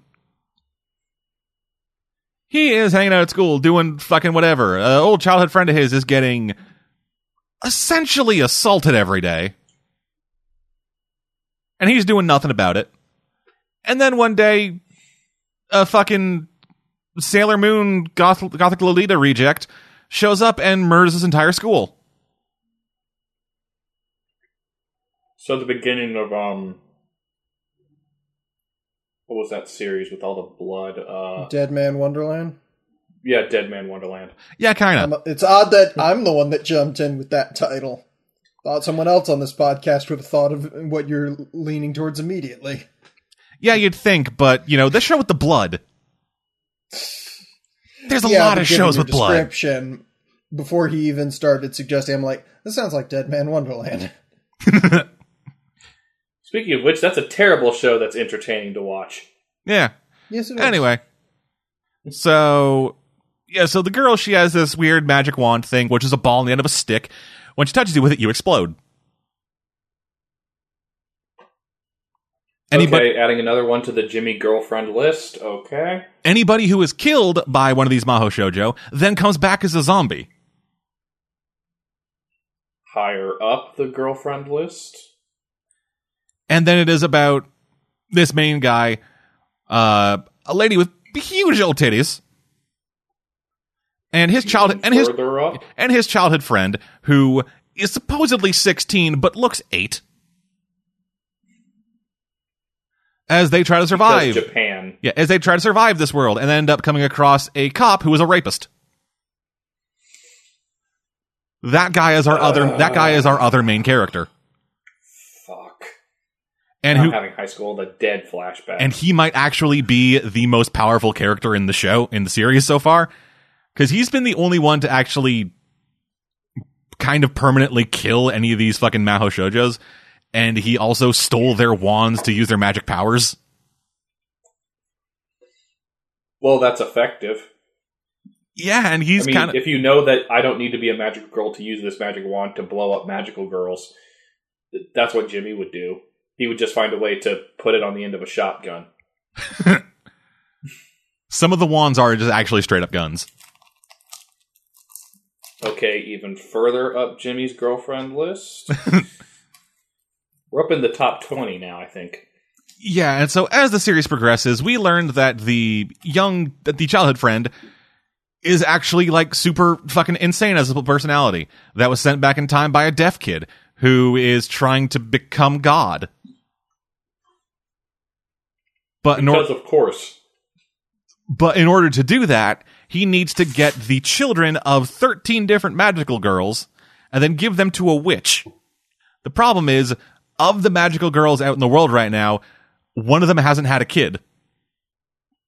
So what he does is he sends a personality back in time to enter that person's mind to try to force a get her situation pregnant. to try to force a situation where she would end up fucking the main character. That sounds like Japan. The- Also sounds like the kind of fucked up Japan I try to avoid. Yeah, the Maho Shoujos themselves are actually artificial beings created by the blood of actual magical girls. Because actual magical girls are a uh. thing. Apparently. What the fuck, Japan? I don't know why I Even read this one for so long you Try either. to make even even all of your even your stuff that's gross and disgusting. You try to make cutesy. Like I, I I forgot to mention this after my Japan trip, but a friend of mine I made there who had just turned uh, twenty, which is I think like the legal age to look at pornographic materials in Japan. When we were at a mall together, he asked me, "Hey, can we go into the pink room?" because he's I was he knew I was older than him, and I was like, "Is that is, that the room? Is that the room with like hentai stuff?" And he said yes. And he's like, "I'd rather not." Yeah, please don't make me go in there. Uh,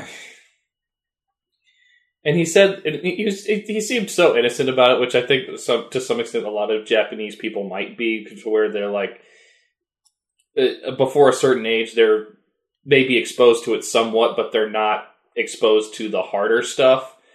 So they get to like their late teens, and then they're just like childlike curious about it, which sounds insufferably racist on my part. I'm sorry, but it's just the way that this conversation came across. Where it was like, "Oh, come on, I'm just kind of curious what's in there." It's like, you know what's in there. Yeah, I it's know you and I fucking. are friends, but I don't particularly feel comfortable going into this area with you. I'm sorry. Meanwhile, yeah. yeah, meanwhile, when I was 17, I saw somebody get vibrators pierced through their nipples.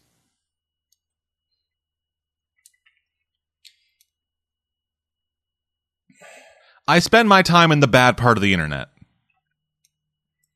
I assumed you just said I walked down the street in Canada. Please. Our, Canadians, the hardest thing I ever saw walking down the streets of Canada was one time I saw a screen door open while somebody was watching somebody else give somebody a blowjob. And that, Oh, kids, is how I discovered what a blowjob is. I've read some comics about shit that goes on in Montreal that would suggest otherwise, but Yeah, but those are French Canadians.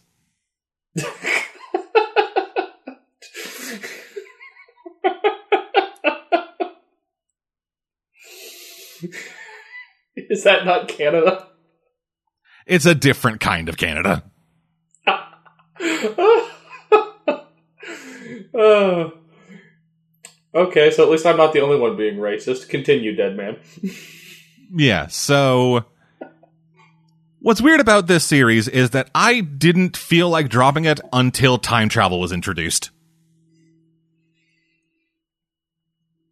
Well, you know, time travel is a great way to break a series narrative.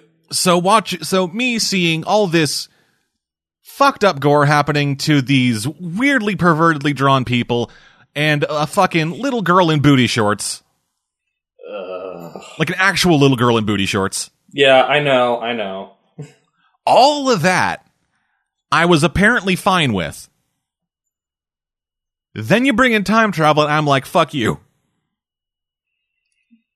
Well, because most of the time when a series like this brings in time travel, it's because we want the story to go in places that are not going to make any sense. So we need to write ourselves a reason why we can say it makes sense, even if it doesn't. Most of the time. Yeah, I've actually been here for this entire conversation. I'm just like, I have nothing to add to this. Well, Yeah, that's fair. like, hmm. I mean, like, what's the only time travel series that comes to mind off the top of my head in anime that where I'm like, okay, the time travel makes sense and is appropriate? Is Steins Gate. Like, I know, uh, I mean, Erased had time travel, but that was the most. Madoka? Oh fuck! Right, that one character had time travel powers. I keep forgetting it. That felt. I don't know how I felt about that, that time travel. It made sense in the it was- story. Yeah. Uh, it it's worked. just I, I don't know it felt like that could have been handled differently other than just to make the character seem more worldly than she actually was but eh I thought that was one of the strongest elements of that series. i like that character i didn't I, that episode the episode where they show the different timelines of how that played out i liked i just felt like it was a way to backwrite a character into being more interesting than she initially was because i never really liked Homura at the beginning of the series Anyway, yeah, this is just. I don't even know why they made this. I don't even know why they made it time travel. I don't know. Like, like the idea of like end of the world caused by Sailor Moon. I find that kind of interesting because I like kind of deconstructions of stuff. I like taking things that are normally like fucking eh, whatever and making them bleh. Like that's Well, kind of yeah, that's kind of I the reasons mean- why that's kind of the reasons why my favorite comics are what they are. Well, I mean, but it doesn't always work because, like, the big deconstruction of giant robot anime is a flawed piece of shit. but Which one was that?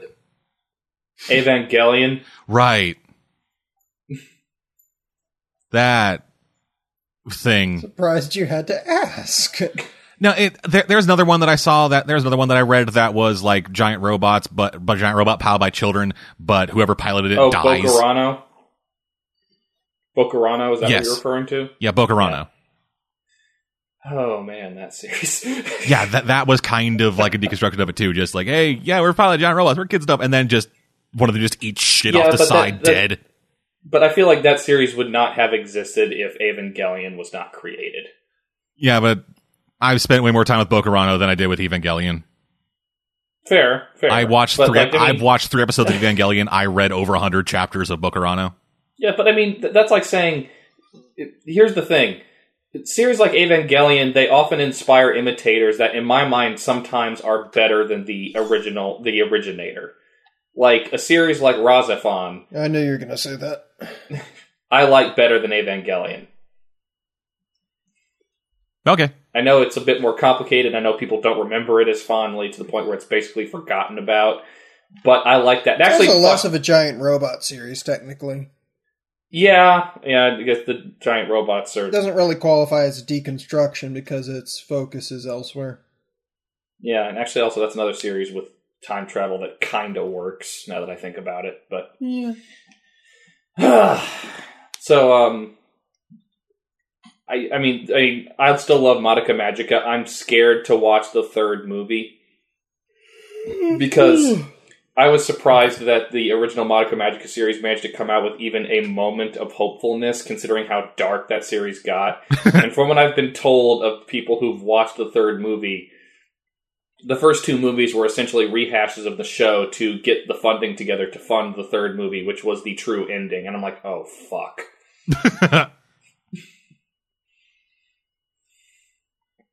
so yeah, I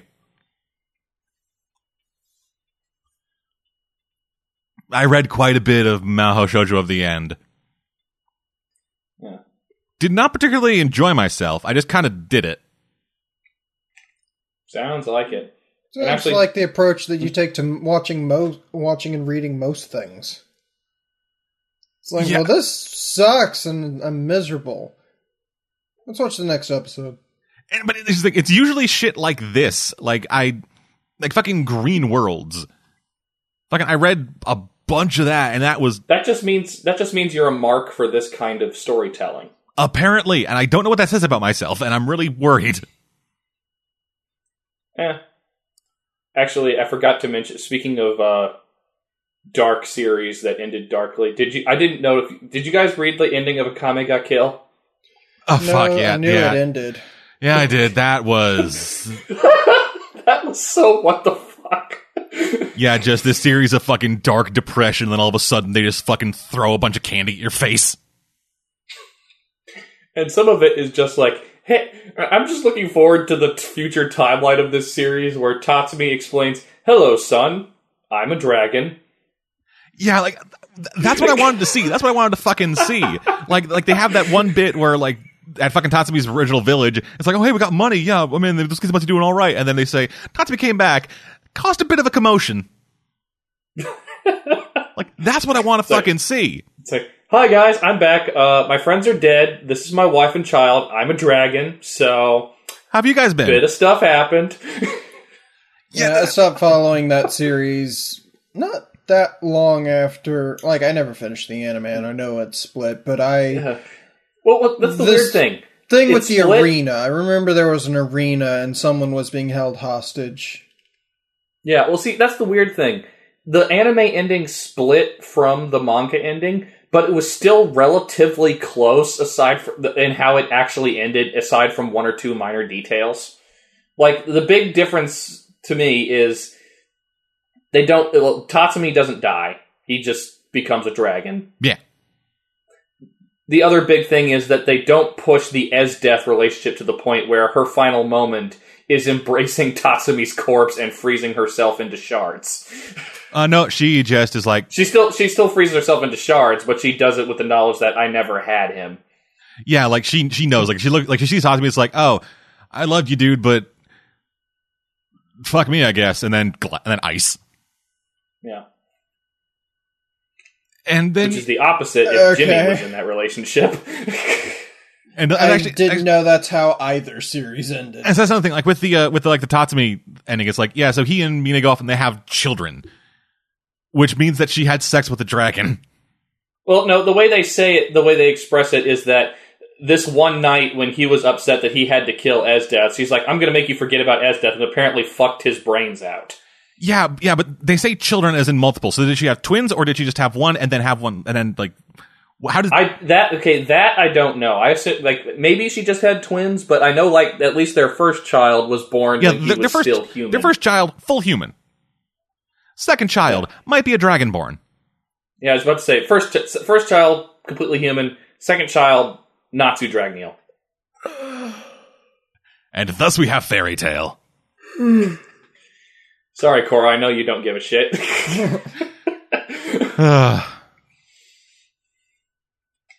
but yeah, oh, yeah. that was a so don't read stupidly silly ending. don't read Maho Shoujo at the end. Just don't. Read Akame ga Kill if you're curious about how darkly stupid it gets, Yeah, because it is darkly stupid. yeah, I'm not. and I lost patience with it. Like I said, back when someone was being held hostage in a like. God, I do not remember that series. I can understand Uh. that. I can understand. It's not that memorable of a series. I just. it- It's the kind of insanity that is not necessarily good, but I enjoy. Kinda like, the on main Hitman. appeal of it was the fact that it blended that sort of almost shonen style cartoonish quality with ridiculous ultra violence. yeah and that wore off and it's like well there's not actually much else to this yeah. Yeah, that, yeah, that's right. That that sounds that seems about right. But yeah, fuck. I mean, to be fair, the the final climax between a giant monster robot and Tatsumi becoming a dragon that pierces its heart was kind of entertaining, even if it was ridiculous. Yeah, and then we got to watch a fat man get carved up like a turkey. But I kind of appreciated that. I'll say this: it resolved things. Oh yeah, it resolved everything, even if you don't necessarily buy some of the resolutions. like the scene of the, the in terms of uh, surreal anime shit, the scene where Tatsumi as a dragon says, "Hi, Ma- hi, Ming, I'll be here for you from now on as a dragon," and he's trying to embrace her is kind of funny. Yeah, and then she fucking wakes up and starts like jokingly smacking the side of his giant toothy maw. yep. Anyway, the other part we're even watching then. On to news because we have some. Yep. So first up is a thing that I it's not really news, but that I found really funny. Okay. So Crunchyroll, uh, a couple weeks back, uh, they released their they released a thing that was like uh, taking a look at their most popular anime on their service by country. I just want you to take a look at the map, and I just want to take a look at this map and look at the the distribution of color.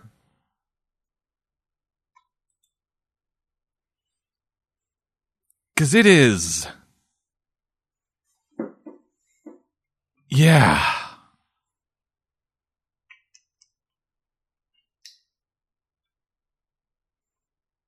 Like, Okay, so I guess I, some of some of the colors I don't see how I don't I don't see the lineup, but the fact that ReZero is the most popular doesn't surprise me that much. No, it's, But, it's not, it's not a um, surprising thing. It's just how big. Yeah, well, I mean, for for me, the weirdest thing is how um diverse the the distribution of favorite shows in Africa is. Yeah, that's also yeah, really they weird. apparently have a thing for twin star exorcists of all things. yeah. yeah, and ReLIFE. That's the one that I'm like most confused by. Well, And like a not like, real insignificant. life, Go ahead. Real life was decent enough with its first episode. I never followed up on it, but uh, given the fact that it appealed to uh, binging, it might ha- that might have something to do with its popularity in certain regions. But apparently, most of the Middle East is a big Mo- Twin Star Exorcist fan, except for I think that's Turk. That's not Turkey. That's uh, Iraq. well, Turkey apparently preferred ReZero. Meanwhile, meanwhile, Italy Oh, oh, super big into looking at. Berserk. So Well, the one that I, I I didn't realize anyone liked Big Order. Yeah, there's this one dark purple spot in this fucking map. Because if there's anything uh, like most of these, some of these series, I will question the likelihood of people liking. Big Order, I'm like, how does anyone like that series? But okay, There's one guy watching anime, and he is like, he has fucking big order or just on repeat. But yeah.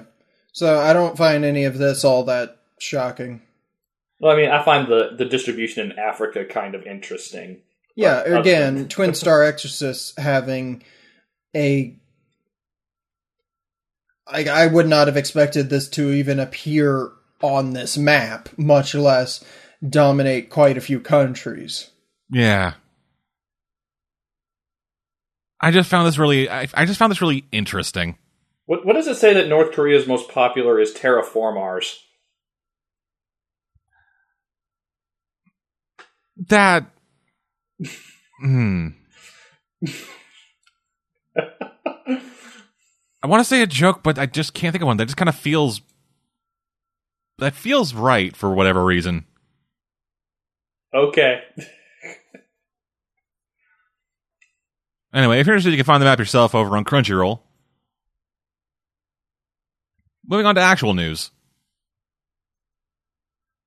So first up, uh, the February 2017 issue of Monthly Shonen Magazine announced that uh, there'll be an anime adaptation of Tomo Takeuchi's Welcome to the Ballroom, the competitive ballroom dancing manga. Yeah, I just found out what that is, and I'm like, that's a thing. Apparently. that apparently has the same plot as fucking Hajime no Ippo. Yeah, I saw that where it's like a guy who's listless and wants to find his play in life, and then this one guy is saved by a much stronger person who's like, you know what you need? Ballroom dance. Oh, hell yeah, dog. Let me bust out my tux. I'll be honest, absolutely nothing that has been said surprises me. So, like, I, I have no. I'm not surprised this is a thing. I'm not surprised it's getting an adaptation. It's just like, okay, that, that's yeah, that that that's anime. That makes sense to me. All right. Apparently, apparently, an update of the story was that the anime will be airing on television. Hmm. That's. I would have assumed that, but okay. Yeah. Look, Moving on. Yeah, so moving like on. two seasons ago, I watched a very cutesy anime about competitive table tennis that involved jealousy and aggression. I'm not surprised by sports anime at this point. Yeah, but I, I feel like it might have a similar problem to Yuri on Ice in that ballroom dancing has a fairly subjective scoring system. True. It was, was, was, wasn't that a Steven Universe joke when they were doing the giant robot fights and they did an art the art competition? Yeah. Yeah. So anyway, moving right along. So there's a new manga out. There's, a new manga uh, that'll be coming or is already out. I don't know. Called um, Sekai o Yoku Suru Zankoku no Method. Translated roughly to Cruel Method to Make the World Better. From artist Kosuke Yamanami and writer Makoto Fukami. Who Birdie might know as the scriptwriter for Psychopass. Mm. He wrote Psychopass. That was a new mm. manga about mass murder.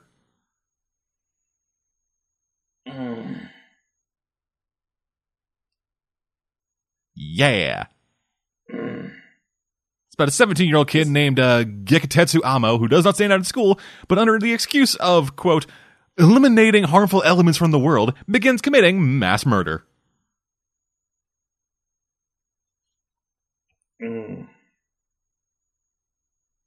Yeah. Well, that would be uh innovative. But if only like what if he had like a notebook or something where anyone whose name he wrote into it they died. No, that would just be too terrible. What you need, what you need to give him is you need to give him a gun. What, and what, what, if, what if there was some guy who worked for a police agency who didn't look like he should, who was involved in the case somehow? Yeah, but our guy has a gun. Like I joke, it's just that this this as a premise does not stand out to me anymore. Nope, does not. No, this is the, only this reason, is- the, this only, is- the only reason I included it was because Psychopass writer. which means it'll probably be an okay setup and it will blow its load and fuck itself in the ass. And given that the setup uh. is so mind-numbingly original as it is, I feel like the ass fucking's going to be like monumental. Yeah. Moving on to our next piece of news.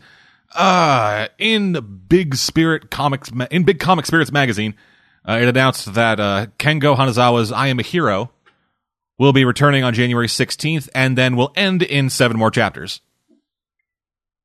Didn't know realize that show, that series was that close to ending. Nor did I, and I'm reading it. That's the only reason that bit of news stuck out to me. I was like, oh yeah, I think Deadman likes that series. Yeah, it's interesting and weird, and interesting and weird. So it's boring and and common. No. It's interesting and weird. Okay, I'm just interpreting what you're saying. That time it was literal. Okay. Like it's the one it's the one with like the head with a gas mask with a chicken No, legs that I goes know into what the I know what it is. I know what it is. That's then he turns into a tree. You know, like you do. Yeah, they need to fucking do some work if that's going to be ending in seven chapters, and it needs, and if they want to have it end good.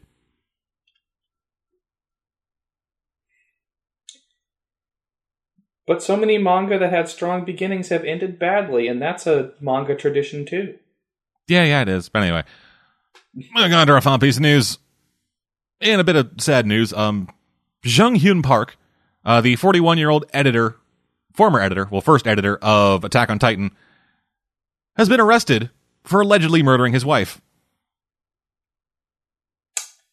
Yeah, I saw that. Yeah, so Park was uh, Attack on Titan's chief editor uh, back in 2009 when the manga launched in uh, Bessatsu Shonen Magazine.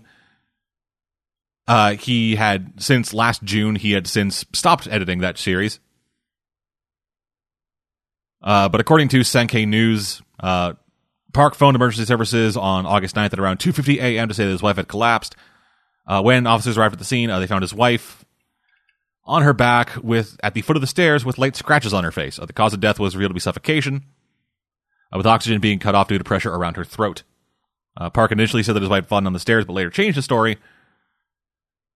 So he has been arrested under suspicion of possibly killing her. Uh, no word on if any charges have actually been filed yet. He is just currently under suspicion.